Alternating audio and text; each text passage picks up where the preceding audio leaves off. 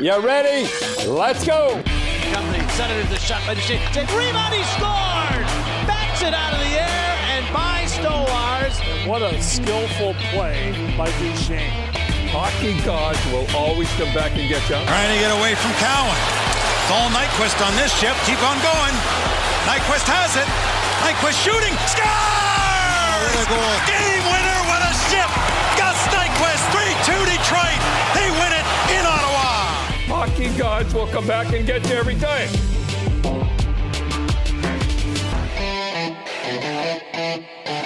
Welcome to the Religion of Hockey podcast. I am Grab, aka Nathan. I am joined by Jay and Nico, and for the second episode today, we're going to be talking about all 31 teams, and we're going to be talking about if they're going to be buyers or sellers at this trade deadline. The trade deadline only being four days away, we're going to be discussing which teams will be buying other pieces and selling off their pieces. And today, we're going to start with the Anaheim Ducks, and we're going to go through every single team. But of course, today we're joined by Nico and Jay as always. What up? Hey, hey. All right, Nico's a boys. hockey god. I'm a hockey god. All right. So, Debatable again. So right but now, let's start off with obviously we're gonna start off with the Anaheim Ducks. Uh, right now, I think they are a seller. Jay, what do you think? Well, okay, I'm gonna be honest. I think the Ducks are dumb, but I'm also gonna go with Seller. All right, Nate, what do you think? I think the Anaheim Ducks are dumb as well. I agree with I agree with Jay right here. All right, But- I I also I do think they're going to be sellers. So starting off right now, uh, their UFA forwards are um, Brian Gibbons, Derek Grant, Adam Cracknell on defense. Michael MDZ, Michael Del Zotto, uh, Korbinian. Holzer, uh, Leafs legend Korbinian Holzer, uh, Jacob Megna, Andrew or Andre Schuster, I can never say that name, and then goaltenders Chad Johnson and Ryan Miller. Um, rest in peace, Ryan Miller. I think this is going to be his last year. Um, right now, I really do think they're going to be a seller. Obviously, you saw they lost like 18 games in a row, which was unbelievable. Um, and then also it's like at the same time they couldn't score anything whatsoever. They have a lot of tantalizing defensemen, um, and Brandon Montour. Uh, they don't really want to get rid of uh of uh what's his name Fowler, Cam Fowler, but you know at 6.5 for what he produces for a top four defenseman, it's definitely tantalizing for a lot of teams. Yeah, for me personally, Anaheim is just they're weird because they just signed Silfverberg to that massive contract, even though that is a guy that they should be selling off of this trade deadline. So I, I'm ho- I'm hopeful for Anaheim fans and that franchise that they're actually going to use this trade deadline to their advantage and sell some pieces off. But like with Silfverberg having having that extension, they might still trade away some defensemen. But right now, I'm kind of I'm kind of leaning towards these sellers, but that's just kind of hopeful at this point. Okay, so John Gibson, the goalie that has brought them to where they are, is injured right now, so they should be sellers, obviously. But people say that the past uh, represents the future, and let's be honest, they've been dumb. They re-signed, they uh, they re-signed um, Silfverberg. Silfverberg. I don't know, he's not on here, but he re- they re-signed Silfverberg, which I think was dumb. They should have moved him anyway. But really, you can get a pretty penny for a guy like Brandon Montour, for a guy like Josh Manson, but I don't think they are. That's the thing. We think that they should be sellers, obviously in the position they are, but who knows what they're going to do. Honestly, I think they should be sellers, but what I think their GM is going to do, I think they're just going to stay put, uh, even though they shouldn't. Yeah, I'm Yeah. gonna say sellers for for them. Yeah, right. And also just the tag on for for Silfverberg. Um, I mean, 51, 51 games played, 16 goals, 8 assists. He's known as a decent two way forward, but I mean, like you guys said, at how much is he getting $5.2 million for the next, what, five years? I, I, I don't think it's worth it. The Um, length is great, like for his age, like But for the cap- 32. But for the cap hit, it's terrible. For a guy that's only had a career high of 49 points and 23 goals, I really don't think it's worth it. Um, going on to uh, the Desert Dogs, the Arizona Coyotes. Personally, again, another seller for me. Jay, what do you think? I think again, I think for the most of these, I should agree with you. But I think obviously they have to be sellers just in the position where they're in. I feel like we get into this conversation every year where we're like, okay, this is the year they're finally going to get good. They brought in Stepan that one year. They brought in Galchenyuk, which hasn't been great for them. But I guess Domi wouldn't have been that great in that position either. They're sellers again, unfortunately. Yeah, for me, uh, at the start of the season, for everybody that watches my channel, you guys would know that I I predicted Arizona to make the playoffs this year, and while they still have a chance to, I feel like they can also use this deadline to sell some guys. Uh, currently, right now, there's not a ton of teams that are like bona fide sellers. Like you could say that they are totally going to sell off as much as they can. But Arizona, they don't have a ton of assets per se. They got a guy like Richard Panik who could fetch a pretty decent amount of, of assets at the trade deadline, but they don't have too many guys that I feel like have one year left they could really get a lot for, but that doesn't mean they can't be sellers. Yeah, and it, it kind of sucks for them. I wish I wish everyone was healthy on this team. Like like especially to start off the season, you have uh, Demers who was out who's out until I think he just maybe came back a week or two ago, or maybe he's coming back this week. I'll have to look it up, but um, I just haven't seen you see they haven't been healthy enough for them Their to be considered. Antti Raanta also got injured early. He's been a season-ending inju- injury for your starting goaltender. It's so hard in this league to overcome injury. If you're a good team, you can overcome injuries. Which again, good for them for still being in a playoff hunt uh, in the West. But like for right now, for them at least, they're they're gonna have to be sellers. I mean, right now their UFAs right now they have Michael Bunting, Richard Panik, as you mentioned, Jordan Weal, who they acquired um, a little bit earlier. On defense, J- Jordan Oesterle, who came from the Chicago Blackhawks, and then uh, Calvin Pickard. Um, I think if you're gonna move anybody, you move Panik, like you mentioned. Uh, Oesterle has been reported um, that he's actually going to be signing a two-year extension for them, so I, I see that happening sooner rather than later. Um, it's just a team that you know maybe they take on another contract like you know, the Chris Pronger and, uh, and Pavel Datsyuk deals in the summer, and maybe get some first-round picks again. But again, And the Dave Bolland trade. yeah, exactly. So I mean, it sucks to say that they're sellers again, but that's what they are. All right, on to uh, a big a big boy here, uh, the Boston Bruins. Um, for me personally, I think they're a buyer. Jay, what do you think? Okay, so this team, okay, we can spend a little bit of time on this team because I think they're actually big buyers. They're in the hunt for a guy like Mark Stone and Artemi Panarin. Uh, Grav? Yeah. Uh, of course, with the Coyle trade that just happened a couple days ago when we are recording this, uh, that was the first marker of them really going after a big guy. I mean, Coyle isn't the best player, but he still is a pretty solid uh, middle six guy for them. But I feel like they aren't done, especially when it comes to the forward group there. Pastrnak, of course, was out with a weird injury. He's not going to be back for quite a while, and I feel like a feel like Boston could definitely use another winger and a guy like uh, Mark Stone, a guy like Artemi Panarin with one deal yet left could really fit on their team right now with Pastrnak out. Yeah, and I think for the Bruins right now, when you have a line that's so effective of Marchand, Bergeron, and Pastrnak, if you add another forward on the on that um that top six like Mark Stone or even Artemi Panarin at this point, um, you have a solid a solid team. I mean, their defense has, is is veteran. You know, you look at Zdeno Chara, but then you have Charlie McAvoy, who's 20 years old, logging so many minutes. Uh, Brandon Carlo logging a lot of minutes. So Torrey Krug. Torrey Krug, exactly, offensive minded Torrey Krug. And right now, for their UFAs at forward, it's only no, uh, Noel Acciari, um, and then on defense it's just Chara and Kampfer. So, and I do think if they were to trade for either Stone or Panarin, they have the cap space to retain these guys. Unlike um, Rick Nash last year, where they gave up a, a first round pick, which wasn't his fault. I mean, he retired, but they're they're, looking to get a little bit more value out of this uh, out of this year. Um, so yeah, definitely they're a buyer for me. I do think they might be in for Matt Zuccarello as well.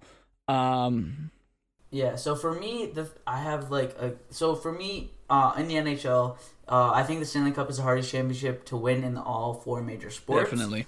And I think all you can do is put yourself in a position to win. Now they have a so I think their defensive core is going to stay untouched. Uh, I, like it actually with Charlie McAvoy, uh, Zdeno Chara, and Torrey Krug being their top three, uh, with Brandy Carlo being like a pretty good fourth defenseman. Now on offense, I like their first line obviously, and they have good depth in Jake DeBrusk, Danton Heinen, guys like that. Uh, just recently acquired Charlie Coyle. Now the thing is, if you're putting yourself in the best chance to win, they need that player that's going to bring them over the top. You know, like Tampa Bay has all those guys. They need another. They need another uh, force on offense. So if you bring in Mark Stone, who's a big, heavy body, like we talked in last uh, podcast, or you bring in Artemi Panarin, those guys are the type of big name uh, players who will bring you over the top, which is what they need. Yeah, exactly. And to me, I feel like a lot of this Boston going after guys like Mark Stone and Artemi Panarin is so that they can compete with the the big boy in Tampa Bay that's right in their division. And I feel like a lot of that has to do with it. Now, Boston, yeah, they have some holes, but I don't think they exactly need a guy like Panarin or Stone. But I feel like a lot of this is swirling because Boston wants to compete with Tampa and wants to be at least competitive with them. Yeah, and they, they have the prospects to move to move for the, some of these players. All right, are we done with Boston? We're going Wait, on. one- one more thing. One more Do we- thing. We're not ready. Have one more thing. one more thing. All right, go on. The only thing is, is the injury to Dave Pastrnak does scare me a little bit. Does not make them a seller by any, uh, by any uh, reason, but it does scare me that he is injured. Although without him, I'm pretty sure they just moved Jake DeBrusca. But either way, uh, that does scare me a little bit. But that's the thing; they're such a good team that they're still doing well without him, which just is again another sign that they are a buyer when one of their big names goes down. A young guy too, and they're still okay. Yeah, right. And earlier, to meant to go off that earlier in the season, they were without Bergeron for a, quite a while there, and they were still continuously one of the top teams in the NHL.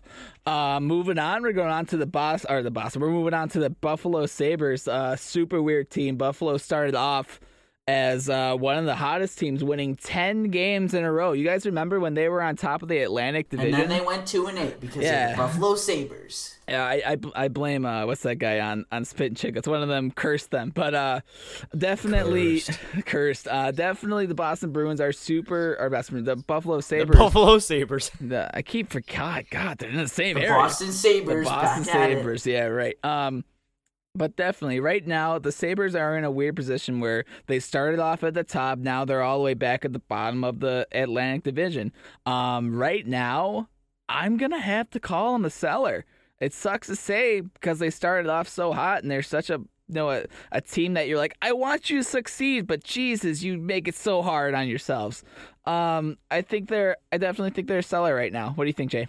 Okay, so because they're in the Atlantic Division specifically, I think they are a seller. Uh, they did get Marco Scandella, who was solid for them, but he's on the IR now. And at first, they looked like a pretty good team, but I think the Atlantic Division is just too tough for them to compete this year. And be uh, just a quick thing, I would want them to trade Jason Pominville. He could be a really good guy for someone who has cap space and trying to make a run. Anyway, Graf.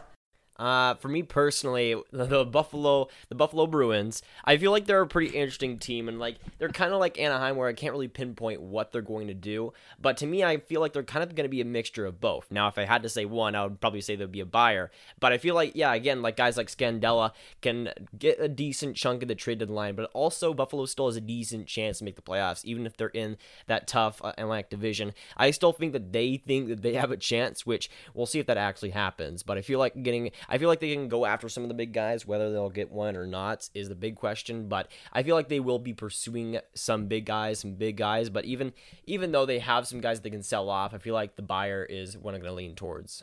Yeah, and- for their UFAs right now, Buffalo has Jeff Skinner, Jason Pominville, and I'll give you guys two guesses on uh, on who this last UFA is. Grab, go. Uh, I'm going to say Evan Rodrigues. You are wrong. Uh, Jay, go.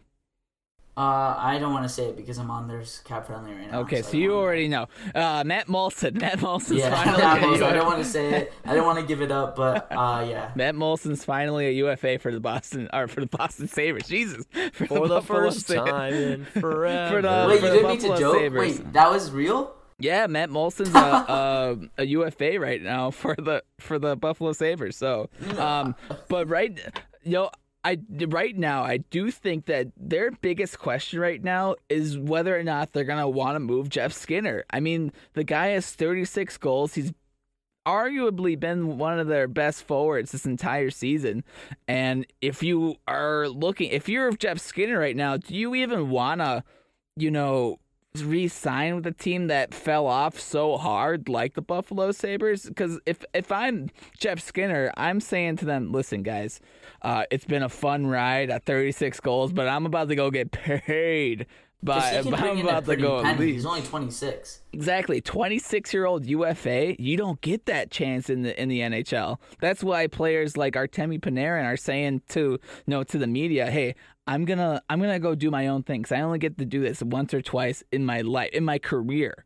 So for for Jeff Skinner right now to be on the Buffalo Sabres scoring as many goals as he can, I think he puts it he puts the Sabres in a real bind and I think they're going to end up selling him off. Now Jason Pominville, um Jason Pominville was already traded from the Sabres, went back to the Sabres. I think he's going to want to stay um, over in uh, you know northern New York, uh, just because Matt Moulson they're not going to trade. But realistically, uh, they're going to be a seller, and I think uh, I think Jeff Skinner is going to go. Now for what I don't know.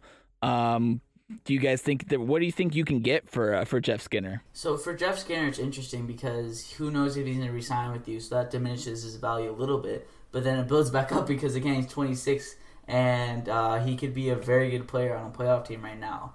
Uh, Yeah. But uh, along with that question, I want to ask Graf. So you said it, it's kind of both for Buffalo, but you said they were going to be a buyer. So here's my question to you: uh, Along with Jeff Skinner, what what do you th- if you think they're a buyer? Who do you think they're bringing in? A depth guy, a bigger guy? Like I want to know what your mindset is uh, calling them a buyer.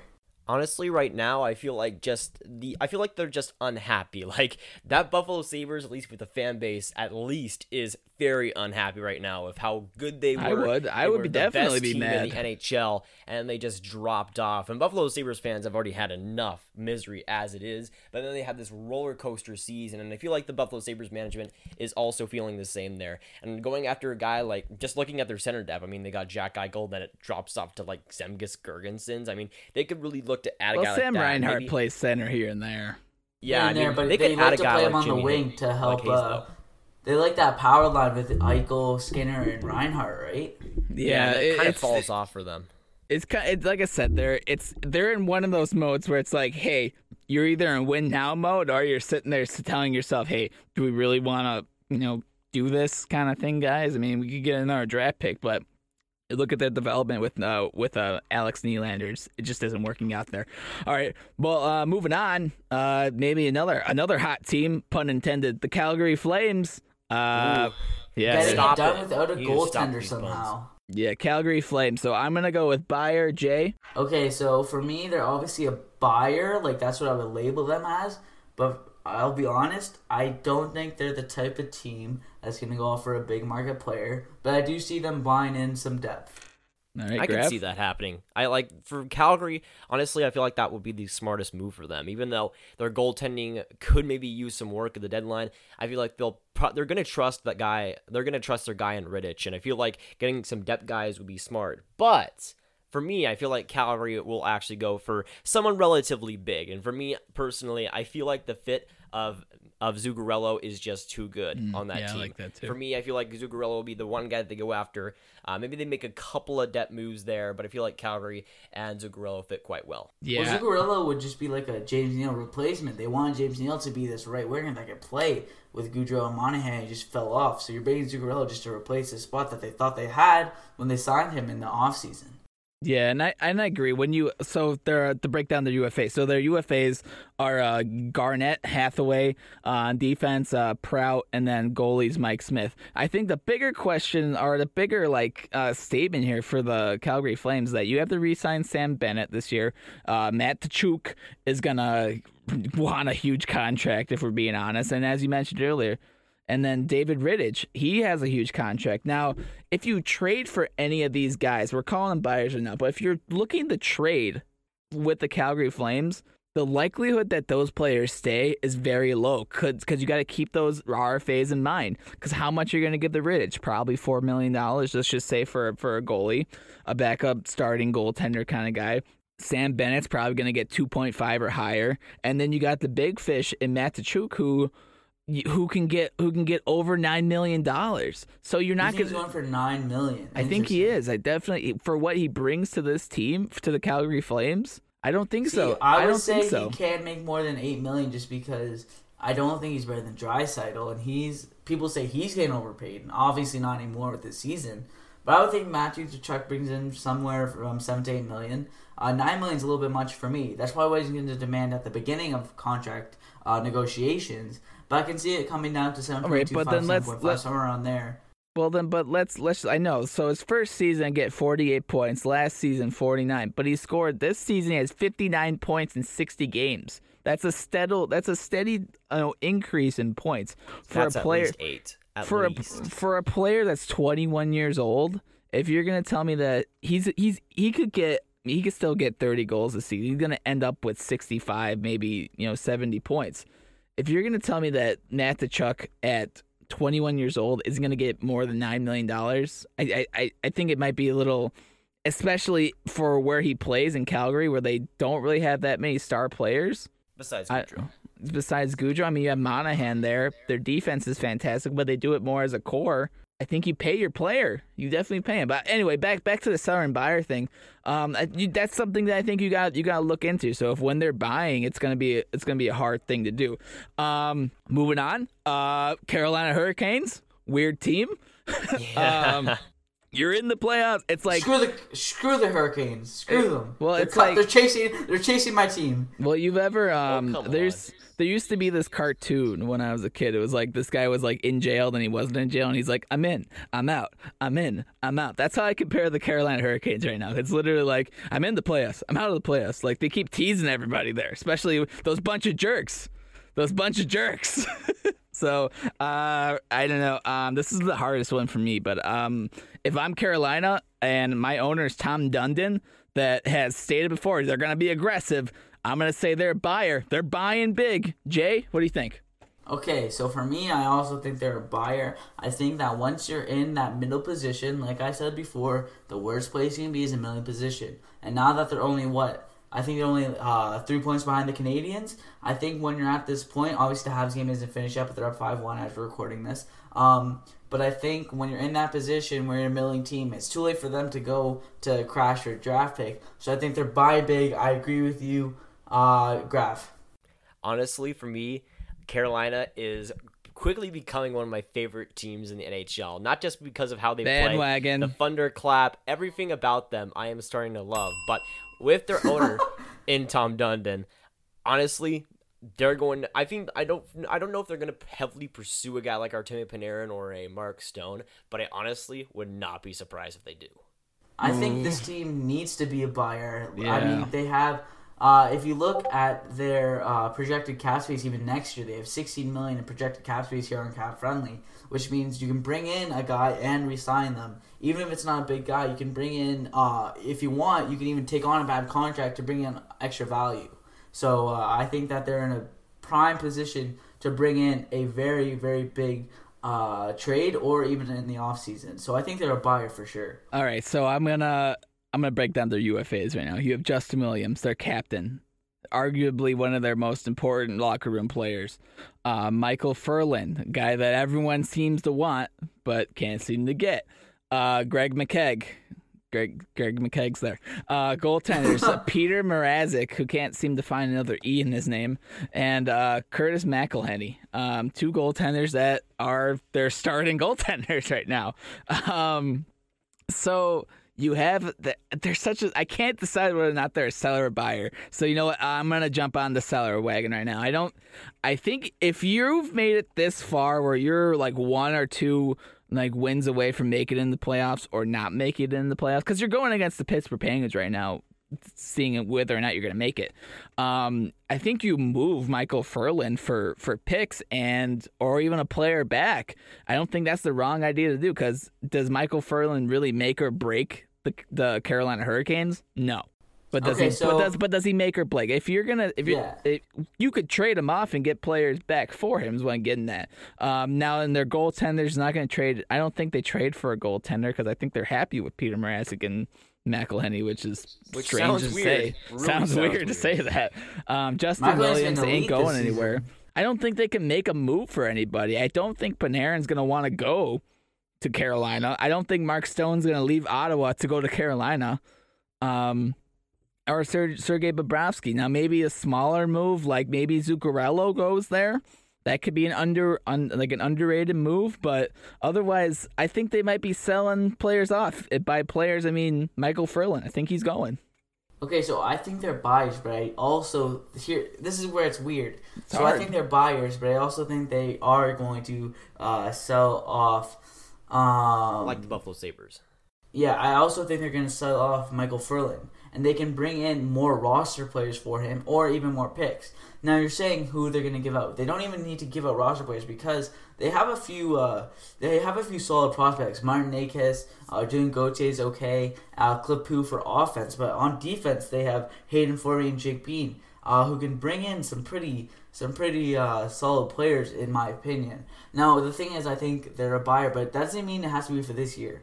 Again, they have so much cap space, so I think from now and in the offseason they have to be buyers. Because even if they miss it by a few points this year, next year they can make a pretty big push because it's a big free agent class this year, and you can use your cap space to acquire people or just assign people outright.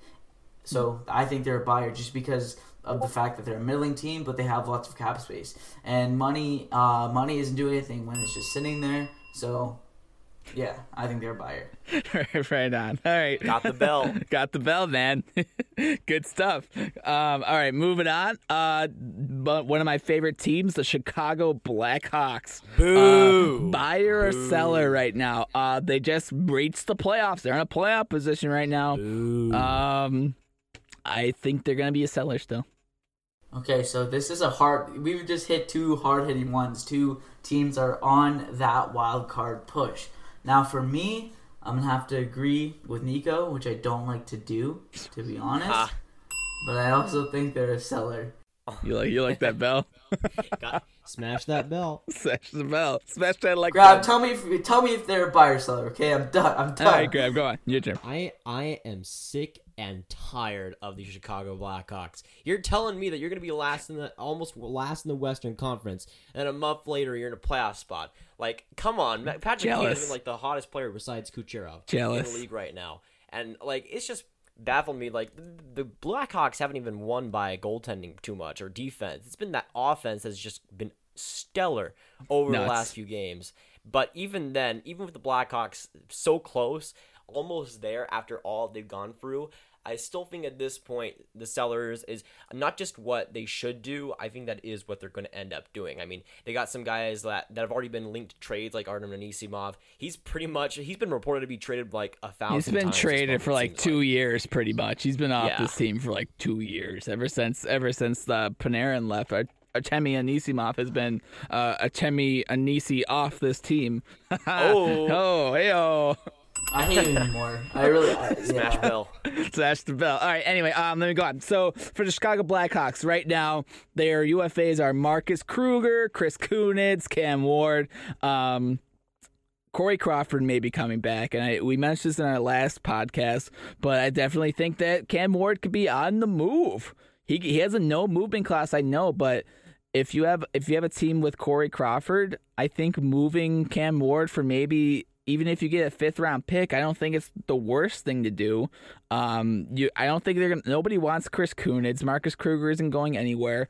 Um, and they really don't have anybody to sign. So at this point, they have nothing really to say. I call since we're doing buyers or sellers right now. There, I don't think there's any middle. Nothing. They're nothing. I don't think they're gonna do anything really. Um, Undecided. They're just gonna they're-. Yeah. yeah, they. But I right- think they have twenty one million dollars in debt in cap space right now going into the deadline. So in saying that, you do you really don't need to do anything. You keep you keep where you're at, and you know, if you make the playoffs, fantastic. If you don't make the playoffs, if if I'm the Blackhawks, hey, you know we could potentially get a like get a solid top ten pick. And still done decent this season, and maybe sign our Artemi Panarin. So you can't really do No. anything wrong here. I just want to talk about the Cam Ward. So the thing with Cam Ward is like I don't think there's even a point in moving him just because No, no, his stats it's are like- so it's- bad. It's because the only thing is, is like, what are you gonna get? Like a conditional fifth, probably a sixth. And what's the point of that when Corey Crawford might not even come back, and you need another goalie on your roster, and you don't want to pull Vancouver and bring up a guy from junior or something? So I would just keep Cam Ward. Honestly, he's a UFA anyway. There's Yeah. no uh, point in doing it. The I think they're just gonna stay put. Uh, so yeah. I, I, we didn't really give that option to say stay put because that's just a wussy move, but uh, I think they're just gonna stay put. To be honest, All right, moving on to the one team that is tied with the Chicago Blackhawks for that last wild card spot, and that would be the one, the only, the Colorado Avalanche. Um, right now, I think they're buyers. I think they're buyers. I definitely think they are buyers. Jay, what do you think? Okay, so I I didn't think I ripped on them last uh, podcast, but Nico seemed to think so. Yeah, uh, he did. I actually, Dude, you love I, them. That wasn't even ripping on. You were just it was a love fest between you and the in the Colorado. whatever reason, oh I my just gosh. kind of- Did I mention they have Colin Wilson? Oh, amazing. First, Oh for my whatever God. reason, Oh, I kind jeez. of went down the whole roster. Seven R anyway, Andrew Ghetto? Yes. anyway, I think I think they're second buyers. I second need line acquire. center prospect Alexander Kerfoot. Tell me more. Andrew Trying to get past Agozzino. Oh Okay. yeah. There you go. Okay. Anyway, co- continue. Agozzino, I, okay. Hey, did you know Listen. they have a they have a te- they have a guy named Sheldon Dries on their team? Sorry, go on. All right. Former Dallas Star. So I'm gonna call you them a that. buyer again as well. I think they have some good young pieces, and when you're in that million team, you want to go young, you want to go fast. Samuel Girard is great. Uh, I'm, oh, Alexander Kerfoot is a good young player. Anyway, I think they need to. All I all I think is that they need to uh, they need to acquire some good young pieces. I wouldn't get any like maybe you want to bring in a couple veteran like a veteran presence, but realistically, you're trying to bring in depth to support that first line that's elite. Um, when you read, I mean, they it says that uh, the projected cap space is 11 million, which means. I mean, probably most of that is going to go to Mikko Rantanen, and then after that, you're looking for good young guys to fill in yeah. that depth. But get all so I can much say is that they're buyers, but just for depth. Yeah, Yeah, I true. could see that happening too. I mean, Colorado is just such in a weird place because I could like with Joe Sakic, he's done some crazy stuff in the past. But like when it comes to Colorado Avalanche, last year was I think a little bit of a fluky season. I mean, this year it just hasn't been the same for them really, and they're kind of in the same situation. Not as much, but they're kind of in the same situation as the New Jersey Devils, where they made the playoffs and everything's going amazing, and then they kind of soar back down. And the expectations are something that the Colorado Avalanche are going to have to uh, really secure because they could be buyers. They have the cap space right now, but in the future, that again, a lot of that cap space is going to be gobbled up quick by Mikko Rantanen. So they're going to have to realize what they are, which is probably this year likely not a playoff team, but they're somehow still in that playoff race because of that weak Western Conference. But I feel like going after a rental could be something they go after, and, and getting a guy in that top six could be something that they really need. All right, pack it up, boys. Pack it up, boys. All right, moving on Moving to on. another Yeah. another team, Columbus Blue Jackets. What what's going on, Nico? Oh, me. cool. um, well, they're UFAs right now. Uh, so uh, They got some we, good players. We keep we keep talking about the weirdest Uh, teams. I there's- think there's a- every there's a, there's a pretty there's big some UFA pretty- there. I wonder what his name team, is. pretty What's good his name? UFAs here. Me got Artemi Panarin, Mark Letestu. Mark Letestu. Whoa. Euler, Euler, great. Mark Letestu. Um, and then Sergei Bobrovsky. Uh, Chicago Bayer- Blackhawks great Anthony Duclair. This is true. Yeah, the RFAs, Zach, uh, Zach Murray. Uh, man, they got to re-sign so many guys. Ryan Murray, you have to re-sign. Zach Werenski, you have to re-sign. And you Yeah. have to try and bring back Artemi Panarin and Bobrovsky. That just ain't happening. That ain't Exactly. happening. Okay, so That's one of I the don't I don't know if this is a hot take or not, but I would say that one of Artemi Panarin or Sergei Bobrovsky has to be gone. Like it's necessary. They need to free up some cap space to re-sign Zach Werenski. Hot So take. I think one of them is going to be gone, and probably to Florida. I Wow. mean, has already been linked. Florida has pretty much already been linked to Bobrovsky and To Panarin. I both mean, of them, We've yeah. been saying that for like the past couple of weeks. But one of the funniest parts about Columbus, I feel, is that like just a couple of like I didn't even realize until like a couple of weeks ago that. Like freaking Zach Werenski is an RFA, and we've been talking about Bobrovsky and Yeah, Panarin. Everybody's been too. talking about them for like the past year, but Zach Werenski is an RFA, RFA, and he's gonna get like seven million. I mean, eight million, maybe. Like that's ju- that's a huge, huge contract as well. They're already trying to think about Panarin and Bobrovsky, but they got some they got some busy hands on hands right now because they got so many guys to think about. But for me, it's gonna be they're one of the most they're probably besides maybe besides Ottawa the most interesting team in this trade deadline because I could see them totally buying. I mean, we've seen them re- linked to Duchene, Kevin Hayes in that center position, but they also could get up guys like Bobrovsky and Panarin, so they could go two completely different ways in the spectrum. But if you look at a guy like Panarin or Bobrovsky, will likely be dealt.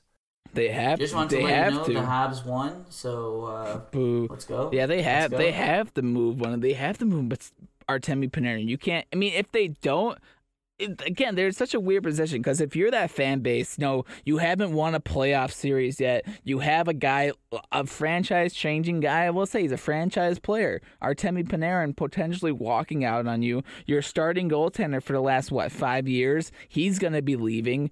If you keep them, you go for that run, but you need to buy and get a player. Now, whether or not that comes in Mark Stone or Zuccarello, you grab a player like that or you just stay put. They're in a weird position again. You need to re-sign Zach Werenski. He's going to get.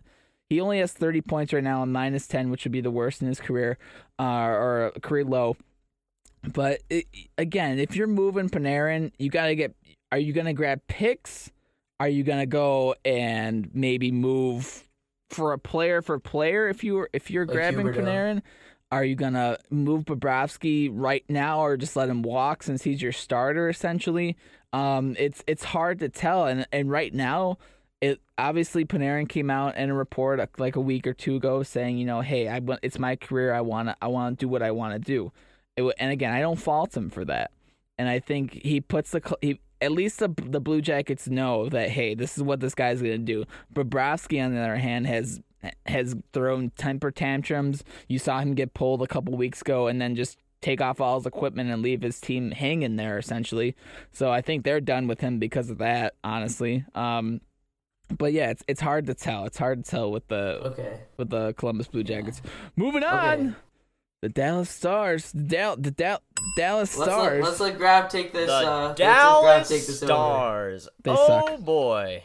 Yeah, they suck. Yeah, Okay, so Jim Nill, I, I have so many questions for you, but if you do not go after somebody at this deadline, I, I- don't. I, I just don't know what I'm gonna do. Honestly, like does, the does Jim Stars. Nill sell propane? Yes, he should. it's a it's a side hustle. Smash that bell. Keep going. That that's the only joke I had. but for the Dallas Stars, like they're in that first wild card position. But if you've been paying just the teeniest bit of attention of attention to the Dallas Stars for the last decade, it seems like you would know that if they're in a wild card spot of a few games to go, guess what? That's not going to hold on, and we've seen that so many times that I cannot count anymore. And if the Dallas Stars do nothing at this deadline, I'm gonna rip my hair apart because this team is begging for a guy like Matt Zuccarello, begging for a guy like Kevin Hayes, and I'm not sure if they're gonna go after a guy like Artemi Panarin or Mark Stone. I would love that to happen, but I don't. I'm not sure if they're gonna go after a big guy like that. But just get something, get something to ch- to show guys like me that we can actually trust in this team to actually make the playoffs. Because if we miss the playoffs this year, it's three straight years without the playoffs, and I'm not having any of that.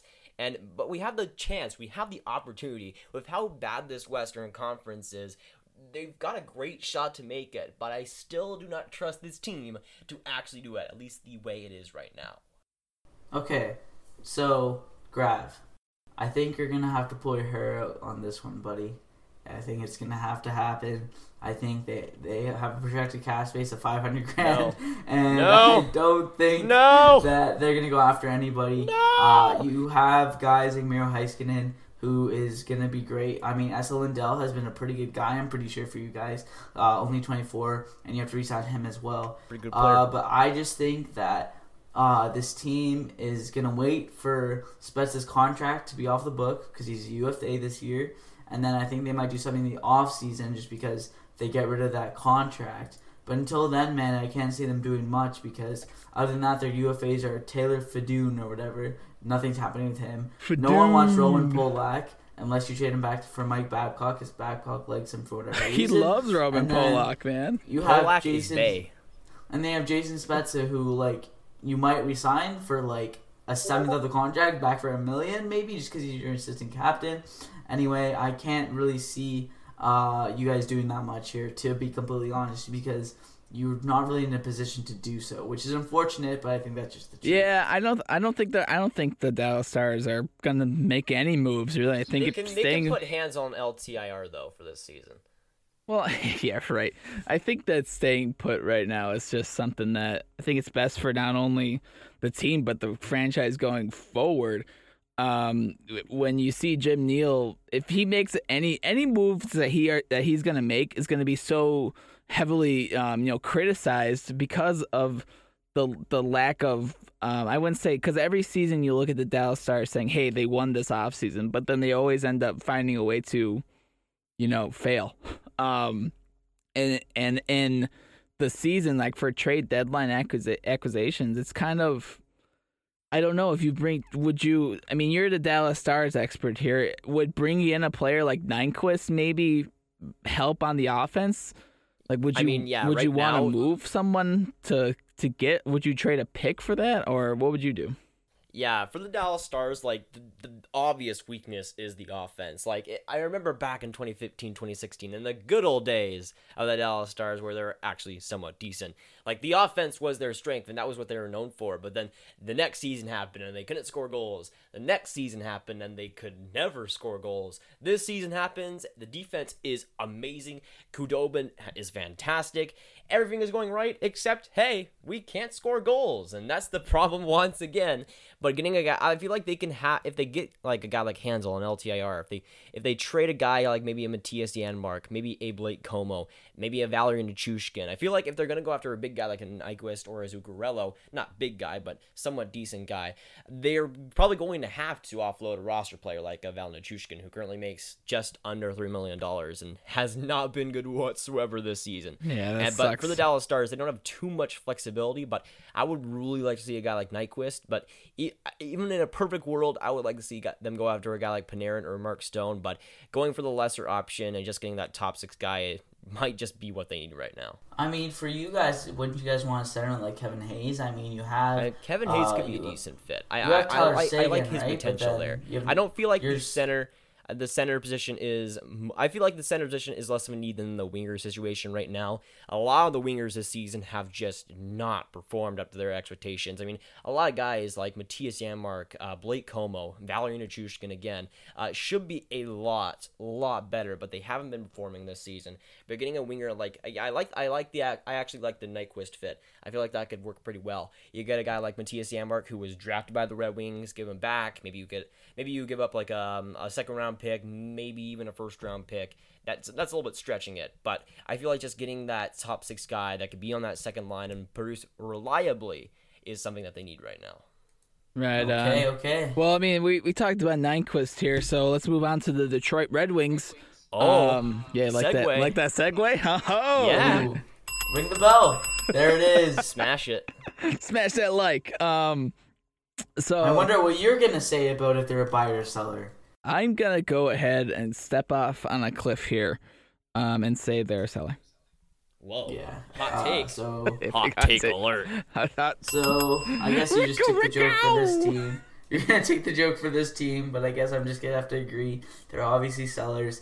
Um, I'm gonna take your job here and say uh, what their UFAs are, but Gustav Nyquist. Don't sound Thomas so Vanek, happy.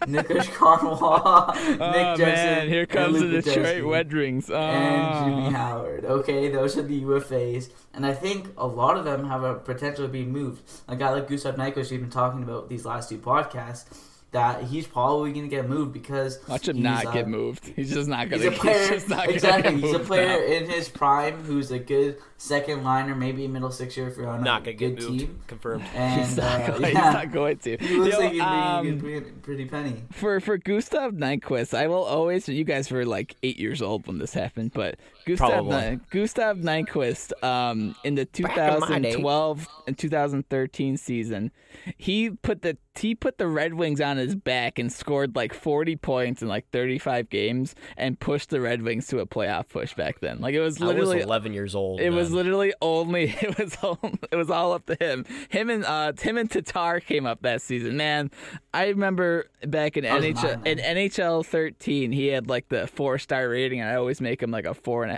four and a half stars, so he'd become Whoa. like an, he'd become like an 89 overall. Anyway, um, I do think that uh, the Red Wings are going to move on from Gustav Nyquist. Uh, Thomas Vanek has a no movement clause. God bless if he gets traded again. But I mean, it's it's, it's an annual thing. deadline. We're all expecting Yeah, it. it is. so it is. You never it's a know. perennial thing that Vanek gets moved. But the other thing is Jimmy Howard could bring Oh, in a first round pick from a team like Philadelphia or from a team like Calgary because San Jose. God knows they need. God knows they need That's a what I goaltender, think. I- I think he that has been too. Solid I think that Jimmy Howard's gonna go to the San Jose Sharks. I really do. It's a perfect fit. They need they fit. need saves, and he and he's way better than uh, who's their backup goalie over there? Does anybody Dell. know? Dell. It's way better than Aaron Dell. You kidding me? He used to be like elite two years ago, but I know. not Yeah, real talk. I mean- he was uh, one of the best backups in the league. Yeah, right. So so was I mean Martin Jones wasn't wasn't someone to just cough at, but I mean was even solid. even he's fallen off this season. That's the only thing that's that I I write these articles for Puck seventy seven. I was writing who's a contender and who's a pretender, and Did obviously you write articles for? I have. I didn't hear. puck77.com if you didn't know they're a hockey website where they write all things hockey um Wow. there you, there you go uh but but no um i think i was right i was what i was saying uh i was saying for san jose for them to be a contender they need to get some saves. They need to have a, a consistent goaltender. Now, in saying that, Jamie Howard hasn't been a consistent goaltender his whole career. Um, but right now, for this for this season, for a bad Detroit team, he's been pretty decent. So if you move him on to a team that has actual defense, hell yeah, hell yeah, brother, he's gonna be. Yeah, that's that's something. And it That, doesn't even matter that his whole career has been like inconsistent. He's a UFA, so realistically, you could just use him as a rental if you think he's that inconsistent because he's having a good year right now. So you might as well pick him up. yep, right on. No, but uh, next team, uh, the Edmonton Oilers. Oh boy. Oh Um, no, I don't want it. Uh, can we just skip? Can we just skip Uh, this team? no, we Skip. can't. I'm gonna pass on this one. Uh, so the Edmonton Oilers, I'm gonna say they're a buyer, but they're playing like a seller. um, what what what do you do? What do you do? I should take that back. The the next team is the Connor McDavid, Yeah, the Connor McDavid. the Connor McDavid's Oilers. The Edmonton Connor McDavid. Um, No, they have. No, listen. This guy's really underrated. I really like him, and I'd re- really like him on my team. Milan Lu- No, I'm just kidding. I'm just kidding. He's Sam he's not good. Gagne. It- you know they're No. they're in such a No, no. bad position. I mean, your top Assistant captain Milan Lucic. your top prospect Jesse Puljujarvi was his agent is coming out and saying his client isn't happy here, so he wants to leave. Like Jesus, man. I mean, Is he even your top prospect anymore? I think I uh, mean, Yamamoto Benson- is taking up. yeah, Benson's Like- probably their top prospect. Well, their most talked about prospect. Um, I think Or Evan Bouchard. like right yeah evan bouchard's a definite one um but right now for for them if you're gonna if you're if i'm the edmonton oilers you dangle jesse Puljujarvi out there and you try and get oh you try and get a winger back hey what what do the edmonton oilers need wingers You know what? You know who was a good winger? Jesse Puljujarvi. yeah too bad that's not gonna happen hey you know who else was a good winger uh jordan eberle oh and, You know and who know else who was else a good was a good winger? winger? Taylor Hall. Oh, Taylor Yeah. Hall! Wow, I think that I think we're we're all in agreement here that that this team uh is it should be a buy should be a buyer, but they should be a seller. I don't know. We we don't should even know. just stop. They should just just stop fold. Just- trading. Yeah, just, Just fold. Just fold. Just go to Seattle. They should just stop. Hit that Yeah. bell. But uh, I have a question. Yeah, go ahead. I can see a team needing defenseman. What about a guy like Kris Russell, 31, four million, which Nope. is not No, terrible. way. But no. I can definitely no, no, no, Kris no, no, Russell. no, no. I think a team would, guys. A team dumb enough to A take team- that nobody. contract, four That- million the dollars for Oilers- three more years. Now we're just not dumping on the Oilers right now. I know it's we are dumping on it, but realistically, ah. they have a t- they have a defense full of overplay overpaid top four, top No, six to defenders. salary, course. Besides of course. Klefbom, he's the only good one on that. And but he's even had trouble staying Klefbom's, healthy. Klefbom's like at most what a top four defenseman. Yeah, he's not. They're paying these guys like they're top. They're top twos. I mean, And- and I think if you it. retain is- salary is Kris Russell, solid. you could get something. But that's the only thing I can Kris see. them Russell's doing. playing. They're a bad team. Bottom, bottom, uh, bottom pairing defenseman minutes, and he's four million dollars. It's hard to move. It's hard to move any players when you have that kind of cap. When you have that cap. Speaking threat. of moving players, let's move on because I don't like talking about the Oilers. Yeah, 'cause nobody they're a does. Anyway, Nobody wants to talk about Edmonton. Let's move on to a very. And this is a very interesting team, uh, the Florida Panthers. Ooh. meow. Okay, well, That- I'm that was- just gonna take over. I don't want you to. I don't want to say anything. that was that. that was my Okay. Panther impression. All right, so they've been heavily linked again, like we said, to the Columbus Blue Jackets uh, with Artemi Panarin and Sergei Bobrovsky. Obviously, their goaltenders and uh, Roberto Luongo and James Reimer haven't been that great. Um, they have they were apparently they acquired Derek Brassard to move him again, so I would expect him to be on the move as well. And then you have guys like Jamie McGinn, Riley Sheahan, and uh, Troy Brouwer, who are also UFAs uh, of notice. So I think um, like they're pretty. Uh, I think they're obviously buyers. Oh wait, what am I saying? I think um, depending on who it is, they're buyers because I think if they have a chance to get a big name like Panarin or Stone, they would go after them. But I think they're not suited to go after those middle six guys as of right now. They're they're another interesting team where it kind of depends on who you're talking about. Yeah, with me, like Florida, Florida just been weird. Like they're go- trying to go after Panarin, Bobrovsky, yet they're trying to trade the most valuable player on their team, or not, probably not the most valuable, second most one valuable, of the best players that they have right now, Mike Hoffman, who has been amazing this season. And they're just they're trying to do stuff stuff wacky. And like the main problem with me again, as I said in the last podcast, the goaltending has been horrible. But getting a guy like Bobrovsky right now is just not really it's not it's not going to happen when you got guys like Roberto Luongo and James Reimer who are both making so much money that you can't even count.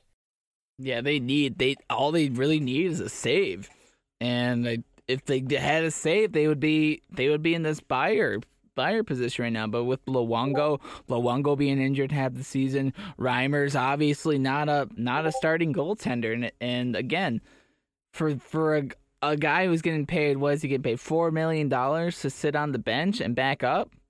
It's too much money. It's too much money invested in two goaltenders that aren't performing. And I do think that if they had, if they got some saves this season, they would be a contender. But that's been the same story for the last how many years now? Five, Since they six. made the playoffs. Yeah, it's been it's been the same story every single year. It's always something with them. So I, right now their UFA forwards are Derek Brassard, Riley Sheahan. I think he's gonna. Be, I think Sheahan can get you a third round pick again. Um, Troy Brouwer maybe to a team that's looking for some grit. Uh, Micheal Haley was just he's a he was just picked off on waivers, so he's gone. MacKenzie, their former captain, he's not going to go anywhere. Um, and then obviously they have nothing else really to give. So I think right now you just wait it out. You just wait it out if you're the Florida Panthers. Uh, moving on to the Los Angeles Kings. The Los Angeles Jack Hughes. Yeah, Sellers. Washington's Jack Hughes. Sellers. give it up. Um, Give it up for Jack Hughes, everybody. I think it's just I think it's obvious they're sellers, but I just wanted to quickly just one point I want to make about the Panthers. Imagine how good they would be if they still had Marchessault and Reilly Smith. Anyway, on to the Kings. Um, I think that they're obviously sellers, so I don't think there's much to say. I mean, we could talk about what they're selling, but I think Nico's going to get to that. But obviously, they have been terrible after picking up. Uh, they have been so terrible this year, and I think it's just. I think their play style, like the Anaheim Ducks, it doesn't really match. You know, on the Anaheim Ducks, they have a bunch of fast players, but um, on the Kings, like Ilya Kovalchuk, they picked him up, and he hasn't been a six point two five million dollar player for the next three years at thirty five. They need to sell off some guys and really retool if they want to go at it because their contracts are so bad that they're gonna need to keep going at it just because they need to get some use out of these contracts. So they're in a very difficult spot. As they say, it's it's like the uh, Los Angeles Kings are shoveling while it's like still snowing super hard. There's just no escaping this, the pain that's keep, that Yeah. keeps coming from them. They just traded Carl Hagelin for nothing. Um, they have Nate Thompson, and they traded him for nothing. So right now they have nothing left. Are you going to trade Alec Martinez? How much is he really going to get you? I mean, for a fourth pairing defenseman who is declining pretty quickly, 30 years old. You're not. You got no. Rob Blake got a pretty decent return for for Jake Muzzin. Maybe he could swindle someone else uh, for Alec Martinez right now. But then again, What about uh what about a guy like Jonathan Quick? I don't He's- think you he's move him. traded. I feel. I don't Uh, think you me, move him. He's thirty. LA, no, LA's LA is going on the fire sale. We've already heard so many rumors and pretty clear ones about the LA LA Kings selling off some big guys. Not probably maybe not at the trade deadline, but throughout the offseason. I think hundred percent a guy like Jeff Carter is gone. I mean, he's thirty four. He has quite a bit of term left, but you could still get a decent decent pay way, uh, or a decent amount of chunk of assets coming back, especially for a team needing that second line, sometimes first line center. But a guy like Jonathan Quick could get so much just on his playoff reputation alone. You could get a ton of picks and prospects back just for that. Yeah, I agree with that, but I don't know. I think it, and again, if I'm Jeff Carter, I don't want to be on a team that's just gonna you know sail off in the sunset. Um, and for Jonathan Quick, who's been injured a lot these last couple seasons, I don't think you'd get that much for him. So I don't think you can you would move him and get all that much. right, Um, we're pretty. We're we're pretty. We know that they're gonna be sellers, so let's move on. Uh, let's move on to the Minnesota Wild here. They're in another interesting spot where again they just gave their GM Paul Fenton uh, the green light to do what they need to do. So what do you guys think they're doing? Sellers, goodbye. Sellers. See y'all later. We're gonna sell Eric Staal, Eric Fehr, Matt Hendricks, Brad Hunt, Anthony, and, And Charlie Coyle, which they already sold for Ryan Anthony Beato. They're gone. Whoa. Yeah, there we Big go. guy right there. They're gone. Everybody's gone. Doesn't matter if I'm if I'm Minnesota Wild, and I'm not. Uh, but if I were, and I'm I'm Paul Fenton, first year. You're First- crying like a baby. I'm I'm sitting there and I'm thinking to myself, Jesus, we have seven more years of Zach Parise. I traded but do you- Rask. like, I traded Nina, do you- Nina Ryder for Rask. thing is, oh, I think that this is is- blown up in his face. I think this is a team that I think they stay put, and the only reason is is like a guy like Matt Dumba is such a huge player for them. A guy like Mikko Koi- Koivu, another huge player for them. Who they're both injured. Ouch. Victor Rask is on the IR too now uh, as well. So I think you might have to just stay put and go after it again.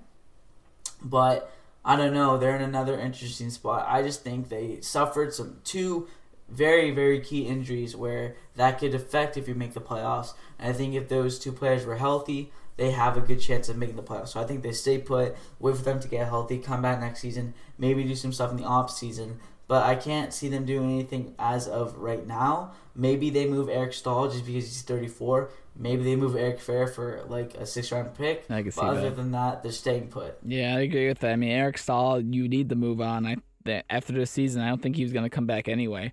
But yeah, Eric Fehr too. All right, moving on. I guess we're moving on. Uh, Yes. the Bell. the the, Mon- the Montreal Canadiens. Jay, go. Okay, so all right, yeah. You're the Habs So, fan. gonna- Just go. All right. So okay, so obviously I'm a Habs fan, and I follow up people on Habs Twitter. Now the general consensus of what I've seen is that people do not want to do anything. They want to stay put. They think our prospects are two, I think we have we've just built up a pretty good prospect school, uh, pool with all those picks we had last year, and they want us to stay put just because you're so young. But I, I'll be honest, I'm in the minority. I put out a tweet that nobody uh, saw, so follow me. All Anyway. 77 of your followers saw it. Yeah. Yes. But, Make it uh, 78 I just wanted to say that I think we are in a playoff spot right now, and we are a playoff contender, which means we should go after somebody. We desperately, desperately need a left-handed defenseman. So just going over our defense, we have Shea Weber and Jeff Petry on the right side, which is solid. I think Mike Reilly is a solid six, sixth guy, and then Mete fits well with Shea Weber. So you can keep that pair, but you need someone with Jeff Petry. So you need to acquire left-handed defenseman. Brett Kulak has been solid, so you can rotate him with Mike Reilly. Uh, Christian Fullen isn't doing anything. Uh, Jordie Benn hasn't been great. He's been pretty great lately, but he's he's just a big body, heavy defenseman, and I'm not a fan. Um, I think again you could acquire some more offensive depth. A guy like Matt Duchene has been linked to the Montreal Canadiens, and I would love to see him. That's my in choice. A Habs jersey. I would really like to see him in a Habs jersey. Um, we can trade. We have a bunch of prospects that we can trade now. Um, obviously, I wouldn't want to give up too many big names, but we do have Columbus's second round pick, so we can move that, and we'd still have our pick. Uh, we have a decent amount of prospects where we don't need to give up our A plus or even uh, A minus prospects, but we can give up some B plus and B minus prospects for uh, just a solid left-handed defenseman. Nothing big, not even to the magnitude of Jake Muzzin, but just a guy who can really just uh, strengthen that left-handed defensive position. And we can even take up cap space. We have a projected cap space of nine million, and we're like third in the league with uh, cap space as of right now. So I think if we can just we can even take on a contract to get uh, a player of value, and I really want to see us uh, strengthen up that left-handed defenseman side. And then obviously, if we can get Matt Duchene, I'm fine with doing that. Now another thing is is people are really uh, getting fresh or getting frustrated, and people are saying that they don't want to move a guy like Artturi Lehkonen, who's been on a scoring drought and can't seem to score uh, because he's so good defensively, and if he puts gets those chances, put the pucks in the net, he'd be such a solid player. In my opinion, if you're getting a guy like uh, Matt Duchene, I think you're okay with uh, letting a guy like Artturi Lehkonen go, and you might have to get rid of some pretty good guys. But again, God, I think we're all underrating Matt Duchene. This guy's a first line center. We're underrating his talent. I'd really love to see him in a Habs jersey. I think we're in a playoff spot now, and because of that, let's go. We we are buyers. I don't care what anyone says. we are buyers. Buyers! Smash that bell. Way to go, Jay. That was good. That was fantastic. Bro, it's my team. That I told you. That was fantastic. He's making We acquired. We, he's making we you look acquired like a Nate chump. He's making you look like a chump, Nate. the Jay Show. This was the My Starring bad, Jay. My bad. Uh, I just, I just, I'm so passionate because I'm a big playoff hockey fan. You know, I think every hockey fan is. And now we're in that position, and I see people who are like, "We should do nothing." I'm like, "No, guys. Once you get make it to the playoffs, anybody can win. Jay? we need to straight. We need to. Ah, I need to tell you something right now. I'll tell you one thing. The Tampa Bay Lightning. bro, Done. stop. Matt if we can You get into the playoffs everything. and you Listen, face the Tampa Bay listen, Lightning. I am sorry. we- you are not if we getting out of acquire a left-handed defenseman who can short, uh, can shore up uh, with Jeff Petry, and we acquire Matt Duchene, I think that if we um, avoid Tampa Bay at least to the Eastern Conference Finals, we can we can maybe pull it out in a Game Seven. Jay. I think, Jay. bro, don't don't ruin this for me, man. Jay. Jay. And that was a Tampa Bay Lightning. delusional. That was a delusional Habs fan here. Back, back The Tampa our, Bay Lightning, Jay. The Tampa Bay I know. I'm sad. I'm sad. Really sad. Back to our But I- scheduled programming. On to the Listen. Nashville Predators. so they're buyers, though. Wait, would you guys agree with me? They're buyers. I want to know your. No, I'm. I'm kind of in the majority of kind of going. I, I would say more on the seller kind of kind of line. Uh, honestly, like Montreal has been like back, yeah, kind of back and forth in the playoffs. Um, but I feel like.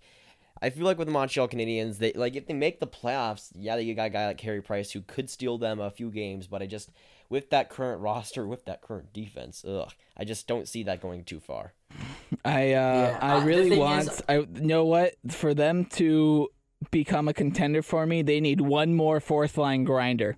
Just Yes. one. Just one Nate more. Thompson, another Nate Thompson. We need to bring in Milan Lucic. They need one more. They already brought in Weiss. They already have Fullen.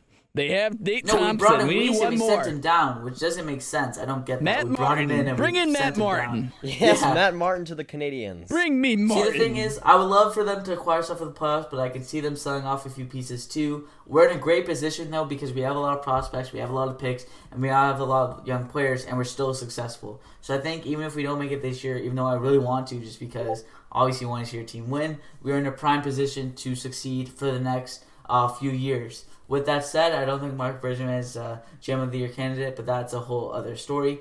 Uh, but I do think Claude Julien is in for the head coach of the year. Calm Anyway, down, Jay. Whoa, Calm down. Squeeze. All right, boys. If you uh, if you if you like like, if you like the J Show, like the J Show, go follow Smash him on Twitter. Go follow, listen, listen. I'm. T- I'm we I'm- did for the I'm last ten minutes. All right, let's go into Nashville. All right, Nashville. Uh, buyers, man, definitely buyers. Well, if you this is your time to go for a Stanley Cup. Get get go get Matthew go get Matt Duchene who can sing country music. Go get him. Yeah, the- Perfect. Okay, He is a- Grab, you go. I'm. I'm. I think. I, yeah, you go. Grab. Oh, this is so hard for me. I'm I'm going back and forth on this. I mean, they could be sellers, they could be buyers. I know it's a hard decision. Yes, so hard. It's it's it's really scratching my head right now.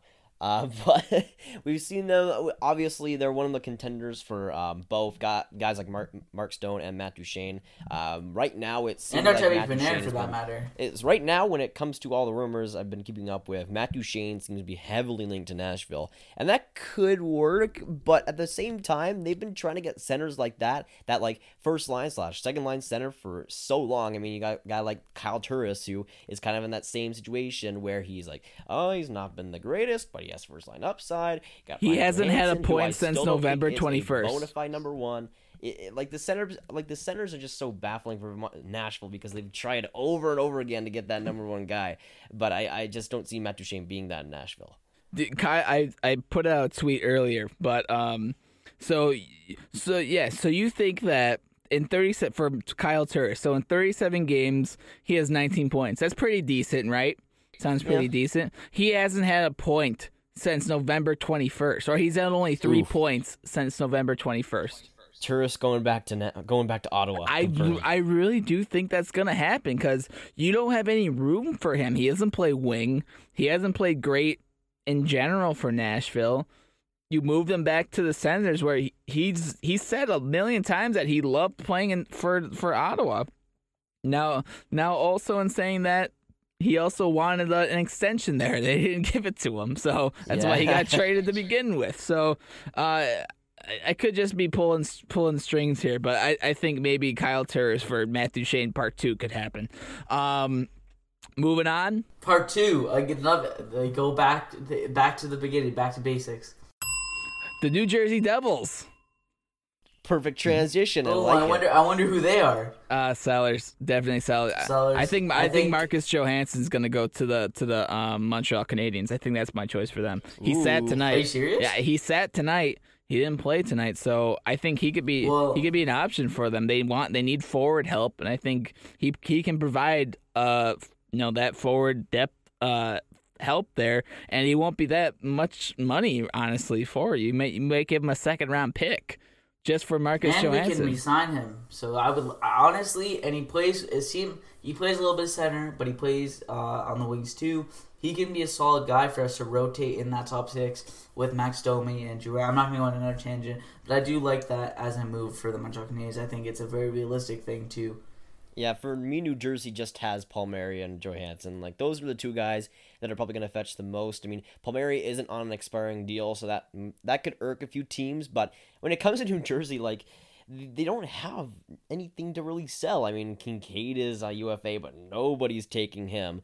Uh, you got a guy like Drew Stafford, nobody's taking him. The only real guy that has fetched a lot of value over the last couple weeks has been Johansson. He's been amazing in the last month. He could get quite a lot, but I feel like a guy like Palmieri is kind of the wild card because earlier in the season he was a guy that was like I would say 100% was going to get traded, but we'll see what happens. But New Jersey, like I think they have to be sellers. Yeah. All right. Let's move on. Their sellers. It's pretty. It's pretty simple Yeah. there. The New Uh, York moving Islanders.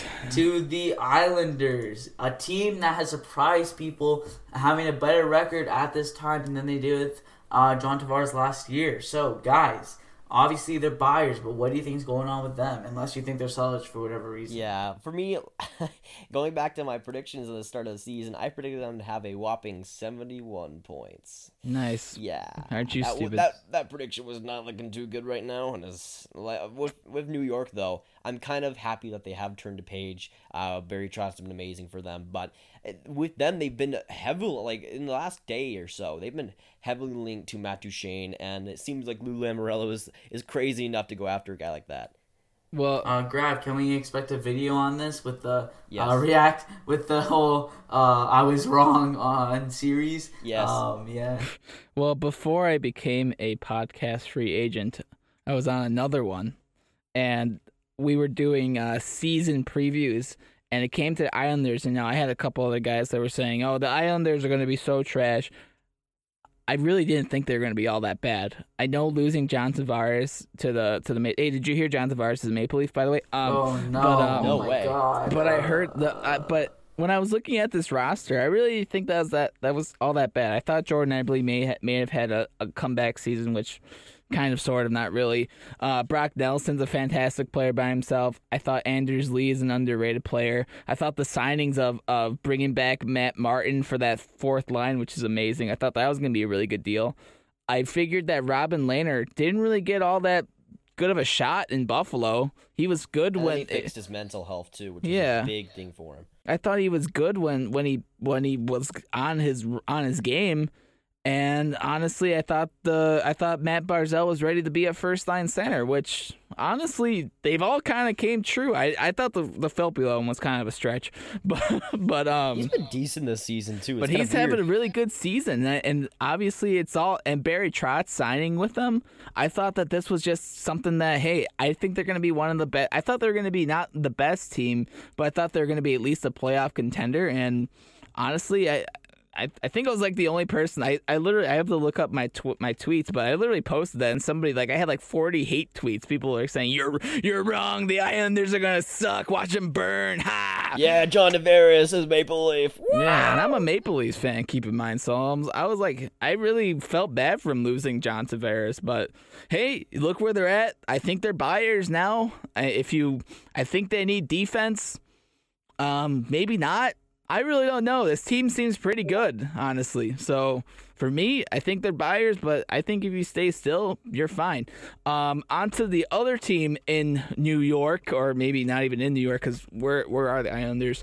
Um, I'm not even to mention that the Islanders have one, two, three, four, five, six, seven UFAs that are pretty uh pretty notable. they have uh, they have forty six million dollars in cap space next season. I, th- I I, think- think, I I, think they're okay. Jordan Eberle, Brock Nelson, Anders Lee, uh, who isn't that big, and Tom Kuhnhackl. But they have like four pretty uh, pretty big guys to resign. They should be okay, but that's another uh, notable. when you're thing when you're winning, I always say when you're winning, you stay there. and I think Yeah, when you're winning, you stay there. So on to the Rangers, uh, Nico. What do Who you aren't winning right that? who are not winning. They're another very um, intriguing team. I think they're going to be sellers. I think you need to be sellers here. Kevin Hayes, potentially a second line center for some teams. Um, he's like their JT Miller. He literally just filled in the spot that JT Miller left. Exactly, exactly. Um, and it's gonna it kind of sucks that you have to get rid of him, but that's where they're at with their rebuild. Uh, Matt Zuccarello's 31 years old, and he needs to move on. Adam McQuaid's a good depth defenseman. Um, he's been linked to the Toronto To the Maple Leafs, Leafs. apparently. Um, Which Because is weird because that does not seem like a guy that Kyle Dubas should bring in. never know. Because Kyle Dubas is going to go after grit defensemen. That's what he's going to do. Although again, we never we never heard anything about the Muzzin deal Yeah, except for a few people who thought uh, maybe, but realistically, no one really had uh, Muzzin in their sights, and then boom, he made that deal. So uh, you can really expect anything. Yeah, but for right now, I think Kevin. They're sellers definitely for me. You got to move Kevin Hayes. I don't think he was gonna. He's not gonna. If he does resign there, it's gonna be another one year deal, and I think he wants term somewhere, and I think he's gonna get. Um, he's gonna get moved to a team that needs center that is center no deficient, and again, I think he could be linked to the Montreal Canadiens because they need help at center. Um, Kevin Hayes would be an interesting option. Matt Matt Zuccarello, I think he's moving on. Obviously, um, otherwise they don't really have much else to sell. I mean, last season you saw them move McDonagh, JT Miller, um, to the Tampa Bay Lightning. If they can get anything close to a haul like they did with with those two players, I'm doing it. I'm, I think they're gonna go on separate trades, but uh, look for the uh, New York Rangers to be sellers at the deadline. Yeah, I mean the Rangers are pretty simple. You gotta get rid of Hayes, gotta get Zuccarello out of there, and get some pretty good assets. And you can get some pretty good assets for those two good guys back. Unless Graf has anything to add, let's move on to the Senators, who, uh, well, I guess They're a let's just say team. it, They're a They're sellers, and yet they are going to uh, give the first round pick to Colorado. So here, here's here's my perfect uh, situation. If I'm the Ottawa Senators, you move Matt Duchene. You get you get a first round pick any which way you possibly can. Get get something from someone. Get a prospect and a first round pick. So that way, even if that first round pick's probably going to be 15 to 30, it, you still get a prospect that's going to help you next season. You move Ryan Dzingel. You trade him for anything you can get second round pick. You keep Mark Stone. For the love of God, give give something for these fans to come and watch your games. Yeah. Give them something to watch. Mark Stone's not only going to be their captain next season if he stays, he's going to be their best player. And for a player like Matt or Bra- Brady Tachuk to look up to, that's so integral for a player's development to have somebody. And Thomas Chabot, And that you're right. You need a player like him on your team. A, a two way player that plays the game the right way. He's a good. Not to mention, Matt Duchene is two years older. We got that wrong actually in the last podcast. Oh, yeah, he's 28 he's years old. 28 years old. He's not 26. And he's on an expiring deal. He's in that perfect place where you can move him and get so much stuff back because he's a centerman. I think I agree with you. I think you can trade Ryan Dzingel and you can trade Matt Duchene, get some really good assets back to start retooling for the future because you have some pretty tough uh, contracts to deal with, like that Bobby Ryan deal. But you can start retooling for the future. You have some pretty good prospects like Philip Chaplik and uh, some other guys like Brady Chuck who are already on your roster, which is good. Uh, guys like Colin White. Um, so I and think Logan have to start Brown's coming up too. Logan Brown's a So- fantastic prospect Exactly. coming up He as well. a big center, too. right? A big guy center Yeah. who you probably is a guy like Mark Stone. He is a two way. I'm pretty sure he's a pretty solid two way center because he's just so big and dominant in that way. So I think maybe you trade Matt Duchene and uh, you get what you can for him, retool, and you get back at it, and then yeah, I think- we're getting on to a few simpler teams, but yeah. Yeah, for me. By the way, Nico, I love how you I love how you pronounce Brady Kachuk. That's how you say it, right? Brady Shuk. No, it ain't. No, it's T'Chuk. It's T'Chuk. Kachuk. Dude, what do you mean? I swear to God, I've heard him say it. it's No, Tachuk. it, I've been saying I've been saying his dad's name since you were young youngins. His name was Tachuk. Kachuk. Whatever, I'm never man. gonna let that go. I'm never le- gonna let that go. Nah, whatever, Never. man. All right, Tachuk, Tachuk, whatever. You, T'Chuk. you, yeah. you, Okay, can, you so can go Brady with Tachuk Tkachuk- yourself. Brady Kachuk Oh, is a decent wow, player. that's not overdone. Anyway, let's move on to the Flyers. we're done. Unless- We're just done with the Ottawa Senators. Yeah, we're just Bro, they're sellers. It's not that hard. We've they're all. Oh, over hold the on. place, Before we move on, though, how about uh, Cody Ceci though? Cody Ceci, defense, He's young, bad. young defense. Yeah, no, no crap. um, but I, I think he could be on the move too. By the way, family friendly. For any Yeah. team that ends up training for Cody Ceci, I just want to say to the fans, I'm sorry for you. okay, so Philadelphia Flyers are another interesting team, and they're a team that I think would be good, but they don't have a goalie until well Carter Hart's been playing well now. Uh, they just acquired Cam. they have Talbot for goalies. They've whatever had eight of them.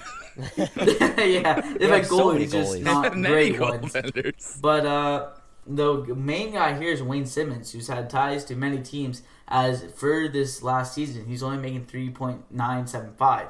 So who do you think? What's happening with him? Honestly, with Philadelphia, they, they've been like Wayne Simmonds is the guy for me. I feel like they're going to be a selling team just because they kind of have to. They kind of just put themselves in that hole, and even though they've played better as of late, like they just put themselves in the hole to sell. But a guy like Wayne Simmonds apparently has gotten a lot of trader interest in this, in the last week. Um, he's a guy that you could, for a team that's dumb enough, you could get a lot back, first round pick, maybe even a maybe even a prospect back as well. And I feel like a guy like Wayne Simmonds is the guy that they'll the one. I feel like they'll go with one guy that they'll sell, and that guy is Wayne Simmonds. Uh, you can also sell. Uh, you can also sell on a guy like Michael Raffl. You can bring in what, like a fourth round pick, probably. I think he resigns Um, there. Honestly, he ever since he came over from Europe, Yeah, he true. he's loved playing in Philadelphia. I, th- I think he's been maybe a bit overpaid with his current contract, but for what bit. for what he brings for that top, he can move into the top. Uh, the top line goes to second, goes to the third, can play fourth line minutes. good middle six guy. I think yeah. I think you you keep you keep some of those guys, but definitely Wayne Simmonds has put a lot of miles on his bodies. So on his body, so I mean for a player like him, maybe uh, if you're trading for him, you're probably trading for what he did in the past, not what he's doing now. So uh, you get, uh, that's definitely a player I'm, I got to move on to. Uh, but moving on to uh, their state rivals, the Pittsburgh Penguins. Uh, as always, they're buyers. nothing much to say. No, you can't right trade. now. You can't trade for. I don't. Only players you can really move, I think, is is Maatta, maybe.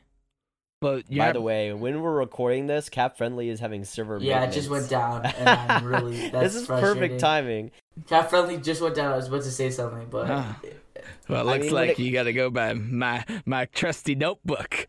you no, no, no, know, no. you know, you know what doesn't dandy notebook. You know what doesn't Clues. you know what doesn't crash? Notebooks. Notebooks. It's too bad there's other websites, man. It's too bad. Hit All right. that bell.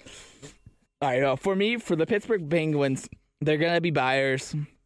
They always seem to add something. They grabbed Nick Nick Bu- I can't say his name. Nick Bukestad. Bjugstad. Bukestad. There's a name. And Jared McCann from the McCann. Florida McCann for the from the Florida Panthers. Essentially for the same players. I mean, you trade for uh, Broussard and Sheahan. I mean, it's it, it's like you ever seen uh, Shaun of the Dead where they're like passing by the two the two teams are passing by each other and they're like exact equals. This movie may be a little bit too old too old for you guys.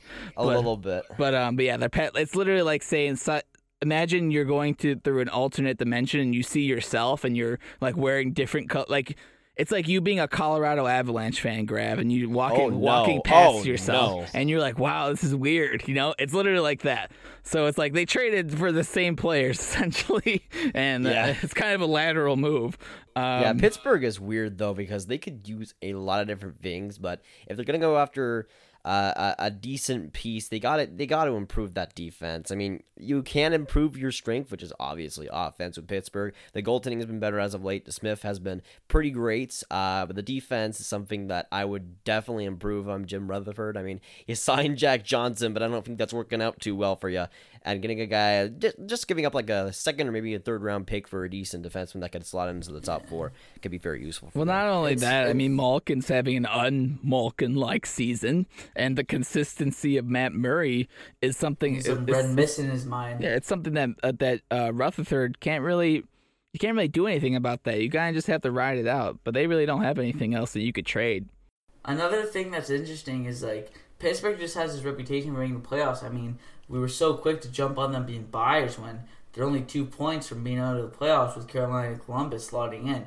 Now, I'm not saying you guys are wrong because I also think they're buyers. I just think it's interesting that some teams they just have that reputation where you're like, if they're in the hunt, they're gonna make it. Like Pittsburgh, uh, I also think they're buyers, but I just thought that was interesting. Well, I mean, they were they are they were back to back Cup champions. You are you still anytime you have Crosby and Malkin, you need to be buyers. You're not sitting there. They sat for eight years in between cups to not do anything. Now they now you need to keep buying. Uh, moving on to the uh, the other hottest team in the league, the St. Louis eight Blues. one and one.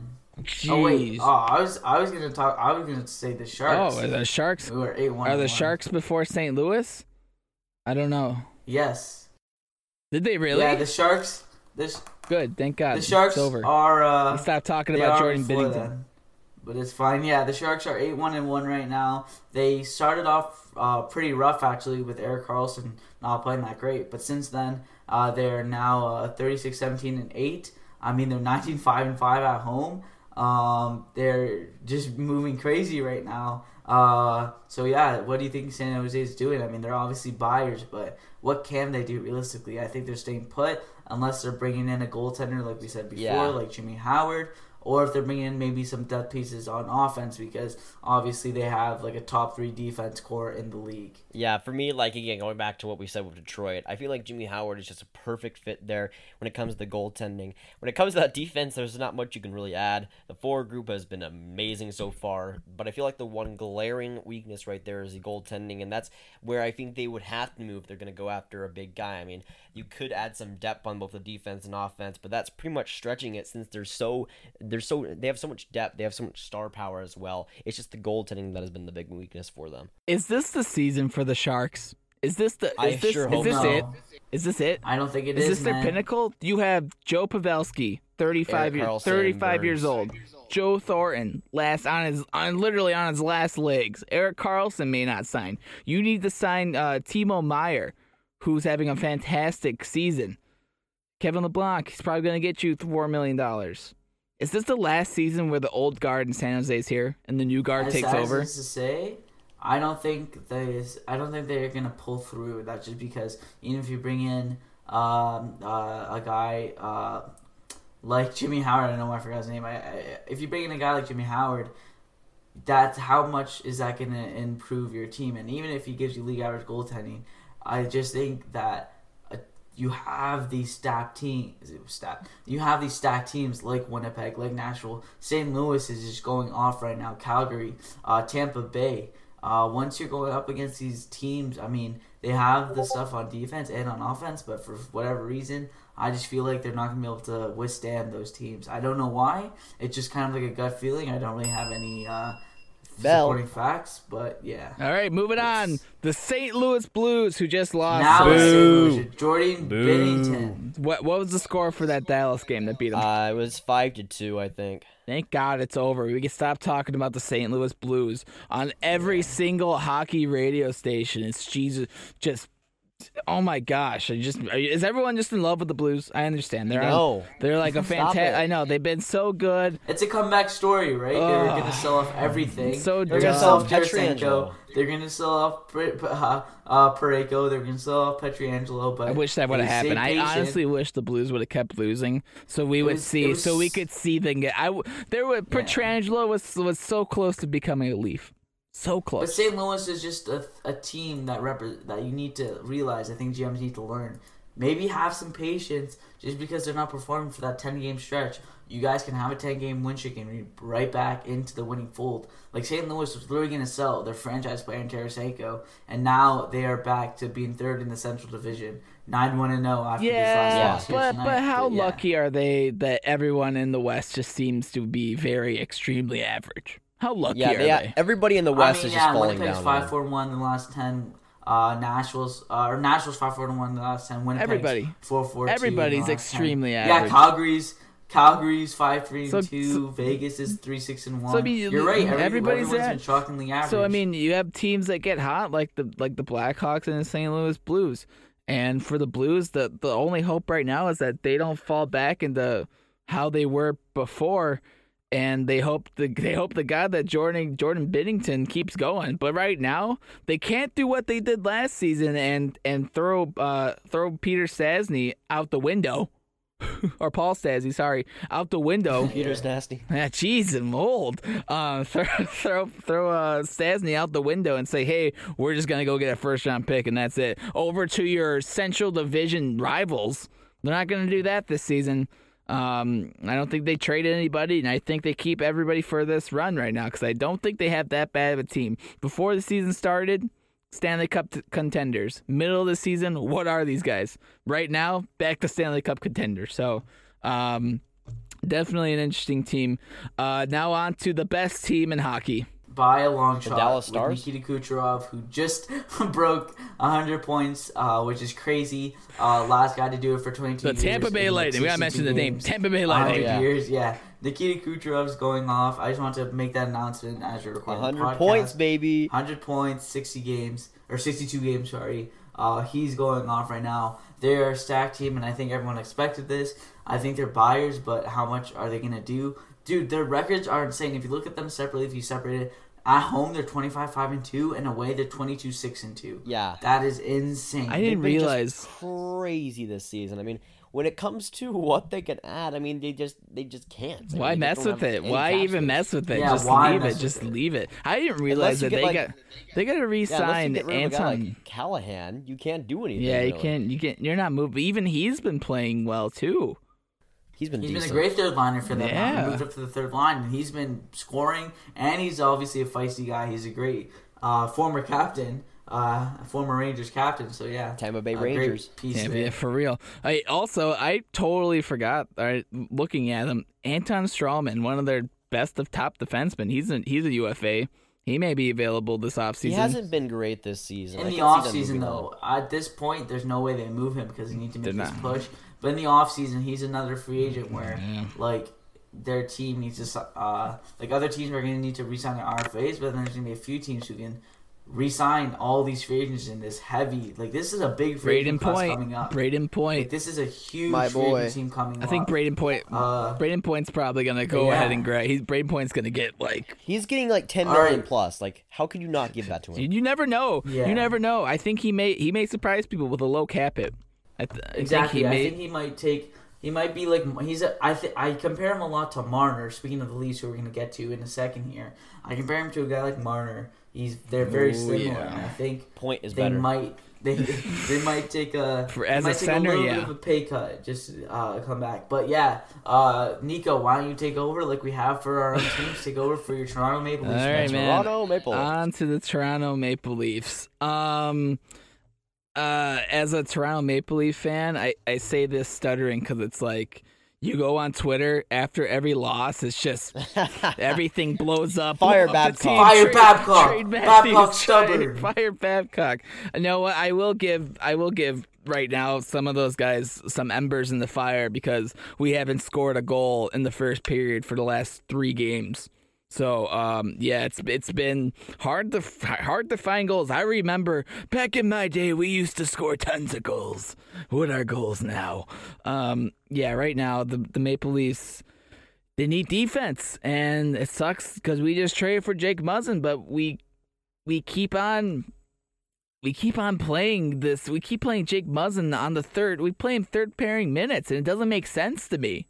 It doesn't. They're playing third pairing minutes. He's been put on the third pair, and it, it doesn't because make Ron Hainsey. It doesn't make it. Why? They keep putting okay, Hay- Why is Babcock in a I don't- boner for? I don't under. I don't. Ron I don't know. I don't understand it. I don't understand that.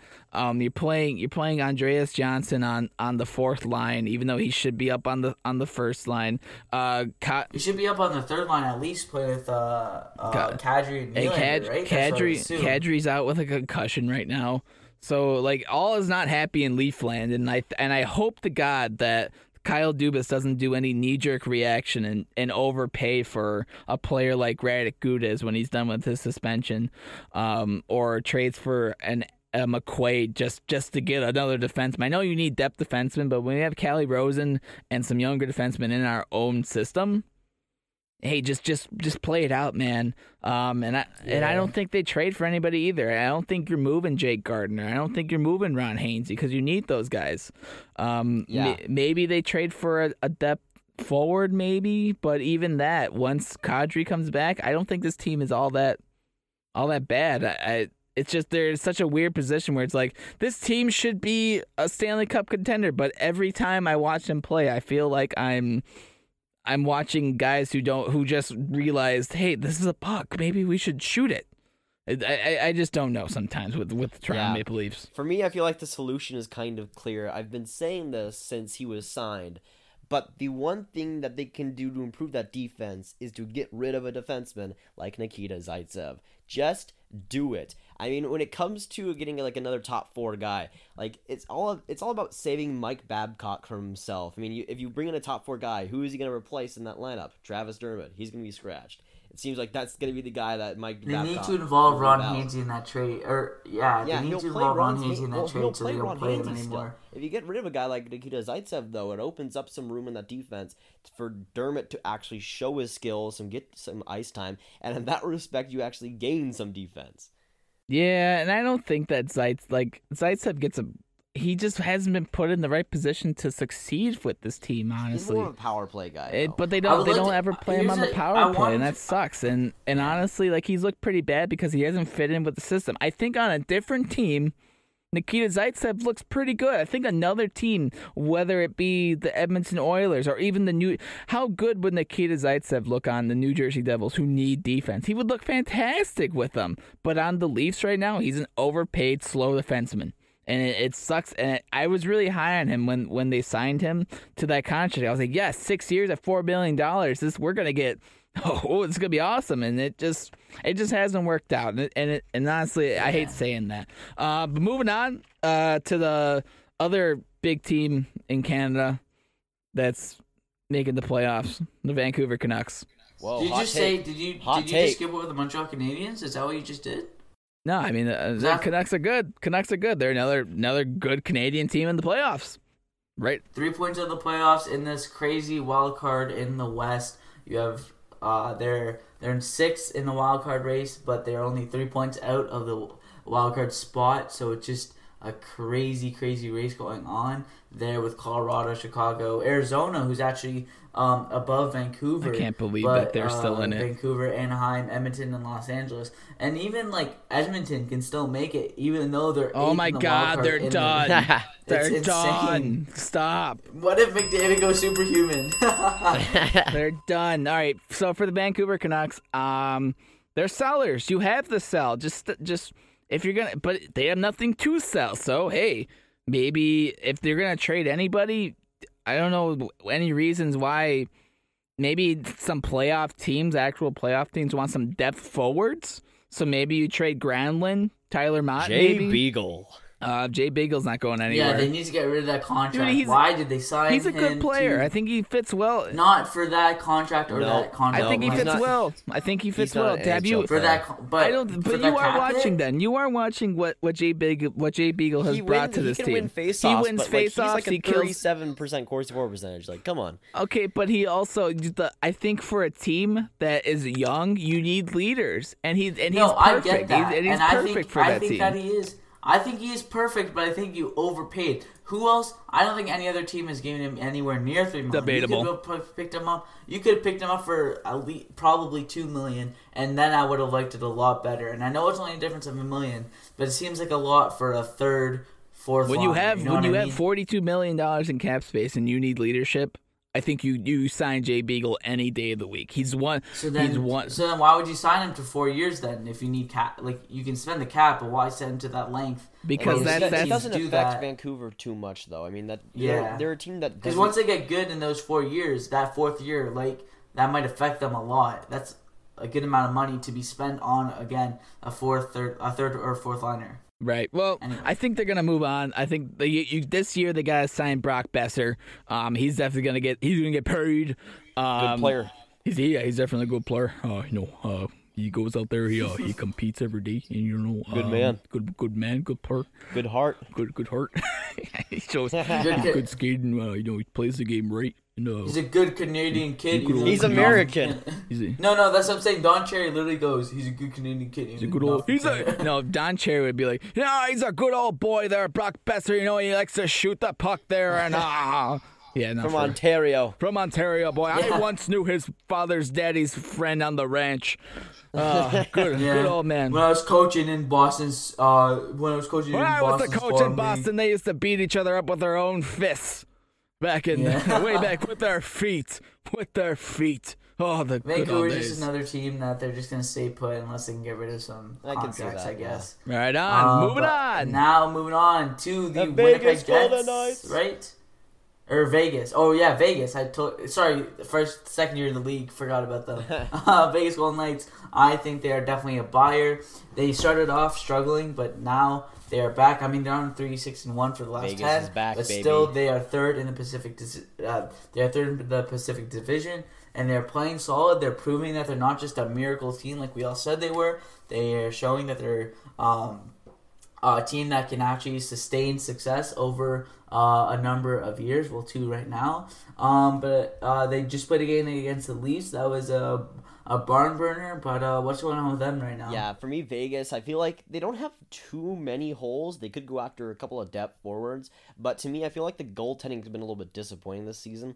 Fleury has still been decent, but he was no he's nowhere near what he was like last season, where he's just unbelievable. But Malcolm Subban, he hasn't gotten a ton of ice time, but even then, he hasn't been good in the experience I got. And for me, I feel like a candidate to go to Vegas is likely Ryan Miller from Anaheim. He could be a very solid backup and an okay goalie if need be if Fleury does get injured. But I feel like a guy like that is what Vegas could target, and I feel like a backup. It's not a ton, but I feel like it's something that could really help them. I'm gonna have to disagree with everything you guys just said. Yeah, I just Every, everything, yo, Yeah. everything. The Vegas Golden Knights, the last, the last like two weeks, uh, Gallant, Coach Gallant's usually a pretty chill guy in all of his press conferences. He's come out and has questioned their toughness. He's questioned their lack of lack of trying out there. When I'm watching this team right now, they're only 30 they're 32 25 and 5. This team hasn't been good. This team I mean, they've this been, they was they were terrible. They're terrible. for, like, 15, 16, and 1 away from their uh, This team ice, has been lackluster from the last at 10. best. They have definitely been lackluster, especially away from home. And I think Either way, they- home they or need away, this to- team just doesn't seem to be. It I doesn't seem to to be showing. I think if you're They need to do if you're if if you're right now, I think they become what's the word? Um, just lackadaisical at best. Like just sitting there, con- they're they're content with losing. And I will say this: losing is a disease that spreads through a whole team. And if I'm the Vegas Golden Knights right now, something's wrong with that locker room. Something's wrong with the team right now. You're overplaying Fleury, who's 34 years old. God bless him. You can't play Malcolm Subban because he's not doing anything. And the team is, you're setting yourself up for failure right now. I don't know what they trade. I don't know what you do to move something out. Maybe you move out a Bellemare because that's one of your main leaders from last season and this season. You shake up the locker room a little bit and say, "Hey, get serious. You guys are Stanley Cup contenders. Let's go. Wake up." I mean, Maybe you move to something like me, that. It's like you gotta give you gotta give Subban some more time, man. They're barely giving him any time 'Cause to he just get hasn't played well. He hasn't played well. He hasn't well. played well, but I think they're not giving him the chance. Like they're they have. him. He I hasn't played well, th- and that's just what it is. all right, well, Uh, I guess that's just For me, My for me though, for Vegas, if they're going to go after a forward, they will definitely regret it in the future. But Wayne Simmonds seems like a pretty decent oh fit. God, do you think so? Actually, I could see that. Yeah. That's a big. That's a good show from Grab. I can see that. I think he'd Hmm. fit well, and he'd be the type of guy that'd be like, "Yo, boys, let's go. Yeah, We're wake in a good position to go for it. Like, wake up here, smarten up." You're Smart right. enough. You're right. No, I do agree with that that that would be great that would be a great uh great pickup. Um, on to the next team. Who's the next team, guys? Winnipeg, I'm pretty sure. No, Washington, Winnipeg's last. Washington, Washington. up. We can't, we can't. Yo, we're doing this. I'm We're doing this alphabetical order, but we, we, I'm done. we're trying here. Bell. The Smash Washington. Capitals. They just went on a huge losing streak, but let's talk about Yeah, it. they just traded for Carl Hagelin from the LA Kings, which was a pretty i- interesting trade. Mm. And they I'm not beat- sure if Carl Hagelin wants to be on the Capitals, but he they already get that speedy winger. But when it comes to Washington, they they are pretty interesting because again they won last year without having without getting a guy like Shattenkirk, without going after these big guys. They got Michael Kempny at the trade deadline, and there's already been rumors of them suggesting going after a defenseman like that to have that kind of magic like they did last year. And I feel like a defenseman like a kind of like that where it's a top bottom six or a top six guy for them that could factor in offensively, maybe on the power play a little bit, could really help them. And with Washington, they've been pretty inconsistent, especially I feel, especially defensively, and they can definitely use a guy like that. Maybe they get a goalie, a backup uh, instead of Pheonix Copley, who's been okay, but maybe not good enough. Yeah, and I and I think right now for the for the Washington Capitals, they need. I think they're gonna move on from Andre Burakovsky. Um, he he just Another guy linked who's linked to the Habs, by the way. Yeah, he just he just was a first round pick that never really quite met expectations and was really passed over for other prospects like like Jakub Ver- Vrana on the team. And I think if you can move out um move out Burakovsky who's costing you 3.5 million dollars on the cap, you you do it. I don't know what teams maybe a team sees him as a reclamation project. Um which the Sharks have have done that before. You never know if they're looking for some more forward help he could be the guy. I think that that he's that that's a player that you're looking at if I'm the Sharks as well. They also put on um they also put what's his name on on waivers, Devante Smith Uh, Pelly. DSP, So- Smith I'm surprised no one claimed him. I mean, Yeah. he showed up in the playoffs last year, and I was expecting even a team like the Leafs to maybe uh, claim him just for that fourth line uh, toughness when uh, he performed so well in the playoffs last year. But no one took a shot at him, which I can't really fault any team for that. But I'm just surprised that he went unclaimed uh, for any team for that matter. And I think honestly, like he could probably come back in the playoffs for Washington and probably show it again. He just seems like that type of player. I mean, they're sitting second in the Metro right now, uh, one point behind uh, the New York Islanders, so they're right back into it after that losing streak. Um, again, they're trying to repeat. They're trying to be. Uh, they're trying to you know. yeah, move on. Yeah, move. Yeah, push. they're trying to move on to move on and get the Stanley Cup again. Get Ovi that second ring, baby. Hell yeah! All right, on to the last and final team. We're here. No Winnipeg. Not, not the least. All- I can tell you that. all one. thir- we went through not all least. 31 teams and we're here baby the winnipeg jets give me if i had a cha-ching sound effect cha-ching cha-ching they're buyers Mark Stone, they're baby. buyers Mark Stone. yeah mark That's all I gotta say. yeah, Mark Stone. He fits in perfectly. Good old Winnipeg boy. Um, he's Paul Maurice. Good old Mark Stone. oh in. my Good god. Paul Maurice, man, that guy's the most. That guy's pretty. no, he's pretty funny in, in his interviews.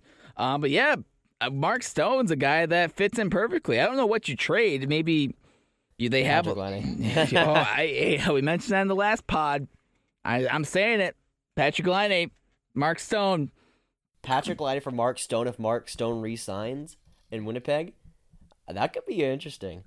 All right. Well, last What's like? last What do you do with what do you do with Laine man? It's so interesting. I, I don't want to get into it again, but you're in such an interesting place where it's like you can't give him double digits. That for sure. You can't give him eight years, or or you can't give him uh, a max contract. So it's like, what are you gonna do? It's like you're good. Apparently, they're gonna sign him to a bridge, but even then, it's like, what does that bridge look like? It's gonna be crazy to see Yeah. what happens with a guy like Patrick Laine because we've never really been in this situation before where a guy shows out in his first year, shows out in his second year, and then his third year. I th- this is third year, right? Yeah. Well, not only So then this not only that, his third year, he just struggles at the end of the season where he's had nothing going on, literally nothing. He gets an assist here and there, but it's like even if I was on the team, I can get a secondary assist. I doubt that. but You're telling me if I didn't pass the puck to Connor McDavid and he went up the ice, I want to get an assist. you know, it's easier said than done. If Connor McDavid was on the Winnipeg Jets, then maybe. Um, But well, last season, a year ago, the Jets added Paul Stastny, as we mentioned earlier, for a deep, uh, you know, playoff run. This season, they have they have the prospects for them, and again, we go back to Mark Stone, but they could be in for they could be in for a smaller play. You maybe even Nyquist could be an- another guy. I think could be a sneaky pickup because they're looking for more depth defensemen. If you are more depth uh, forwards, I think you would fit in perfectly with a player like Ehlers on that on the third second line. Kyle Connor, I think he's a sneak. They all, not all of them are huge guys, by the way. I mean, Mark Stone just happens to be the big guy that everyone wants. But you sometimes you end up getting the the Paul Stastnys, or you end up with Gustav Nyquist, which I think could be a, a guy that they look for. Yeah, Winnipeg is going to be a pretty interesting team because they've been they've been linked to Matt Duchene, they've been linked to uh, Mark Stone, of course. They've also been rumors about Laine being getting traded because of his current slump. They're kind of in a crazy position here. It's also I can see them also picking up a depth defenseman, nothing huge, but maybe a guy to shoring up that top four. You have Byfuglien, you have Morrissey, you have Myers, uh, you have Trouba, and then uh, you m- maybe want a guy just a depth defenseman uh, to help them out. But that's all. Bell. That's pretty much that's pretty much it. Ding ding All dong! right. Thirty-one teams. We covered it, boys. Bang bang. Oh my lord! long podcast. Long. But guess what? We're gonna have another podcast after the trade deadline. Probably just gonna be just as long. Yeah, honestly, if any of these moves, if we predicted any of these moves, we better go put it on some betting site. Well, you guys are too young. I'll go put it on the betting sites. Yes. so, oh, mark for. So we're uh, all right. So before we head into the, for the trade deadline, one more one more take. Who is gonna be who's gonna be the biggest surprise player for you guys to move right now? All right, Nate. Nate, go. Um, biggest surprise player for the for the NHL draft. Like, who do you think is a low key name that maybe goes that no one's talking about, but could go? Ah, that well, you put me on the spot. I know. now. I'm sorry. Put you on the spot. Honestly, honestly though, we were talking about Buffalo earlier. Jeff Skinner could be a guy that could really get moved. I feel like that's a guy that with one year left might ask for a little bit too much than Buffalo's willing to give up for him. He's had an amazing season and the team might be crazy enough to go get him and give up a boatload for him. I feel like Jeff Skinner could be a guy that nobody really expects to go because everybody expects him to re-sign in Buffalo, but that might not be the case. Okay, so for me, I don't know if this is that much of like a surprise player, but maybe Jeff Carter from the Kings. Mm. But very low key that I don't even think it's gonna happen, but just maybe Drew Doughty. I don't know, probably not, but just throwing that name out there. All I right. mean, yeah, there's going to be a lot of interesting names, though, surrounding this deadline. I mean, when it comes to the deadline, I mean, you got guys like Panarin, Duchene, Stone, Bobrovsky, and all, I all the other one. guys there. I got one for there's you. Gonna, there's going to be a lot of decent, underrated names surrounding this deadline with four, four Patrick days Laine. I got, I got one Nico for you. I keeps got one for you. Ilya Kovalchuk to the New York Islanders. Bank it. Ooh, Bank it. hot Ooh, take right but there. do you- Thank you. they have to retain some salary or something, or they have to. They probably will. contract. You're probably going to get a first round pick for it, though. Honestly, you get a first round pick for Kovalchuk at this age. I think it's going for it. All right. All right, so that is going to be it for this episode, episode two of the Religion of Hockey podcast. Again, Jay and Nico, let me know where everybody else can go find you. Go ahead, Jay. All right, I'll leave the hockey god uh, uh, to the last. So I am Jay. Obviously, you can find me on four one six J. Uh, find me there. That's again the main hub for everything I do. So go there and just look up four one six J. It's all letters. So F O U R O N E S I X J A Y. Uh, type that into Twitter, find me, and then uh, yeah, that's where you can find everything there. Get them some Please followers. help me get some more followers because I am struggling. struggling out there. All right, yeah, you can find me, the hockey god, uh, Nico, at um, at Nico from the TO. Uh, this podcast is actually sponsored. We're Affiliated. affiliated slash sponsored by Puck77.com. If you're looking for any, and I mean all, hockey. You want hockey writings? You can find. You want hockey news? You got it. You want hockey podcasts? You By got fans, it. for By fans. fans for the fans. Puck77.com. Bank it right now, baby. Go there, sign in, log on, look for Nico from the TO, look for my articles. There's like five. They're good articles. Check them out. I like, yeah, I I approve of them. Go check them out. Uh, of course, for me, I am on YouTube, of course, at J R A V I T E H. Uh, Gravity. I spell it weird just because, just because. But on, of course, Twitter, Nathan Gravity. You know where to find me. I'm the host of the podcast. That's kind of why. But again, with this podcast, a good old, probably 150 or not, a one hour and 50 minute podcast. Good old hearty one. But again, we'll be back on Monday, likely maybe Mon- maybe Tuesday. Uh, but we're gonna be recapping our thoughts after the trade deadline in four days. So make sure to stick around for that. Um, but for this podcast, that'll be it. Again, covered all every single NHL team and what they'll do with the trade deadline. A good old podcast here today. Um, but it was a pretty good one. And yes, And remember, follow ROH Podcast on Twitter. We're five followers away from 100. Make sure to follow that Twitter where you can find everything to do with this podcast. We are on Spotify now. We are on iTunes. We're on pretty much any podcast app out there. So remember, get to that Twitter so you can find out more stuff about the podcast. Thanks for oh, listening. Oh, before yes, before we course, leave, hit that bell. Hit that bell. baby. before we leave, we all gotta do the the shika shika. All right, ready? Ready? Three, two. Wait, hold on, hold on. Two. Three, two, one. Shika shika shika. That's, that's terrible. Alright, Okay, that's bye, guys. See you on the next one. See you on Monday. Goodbye.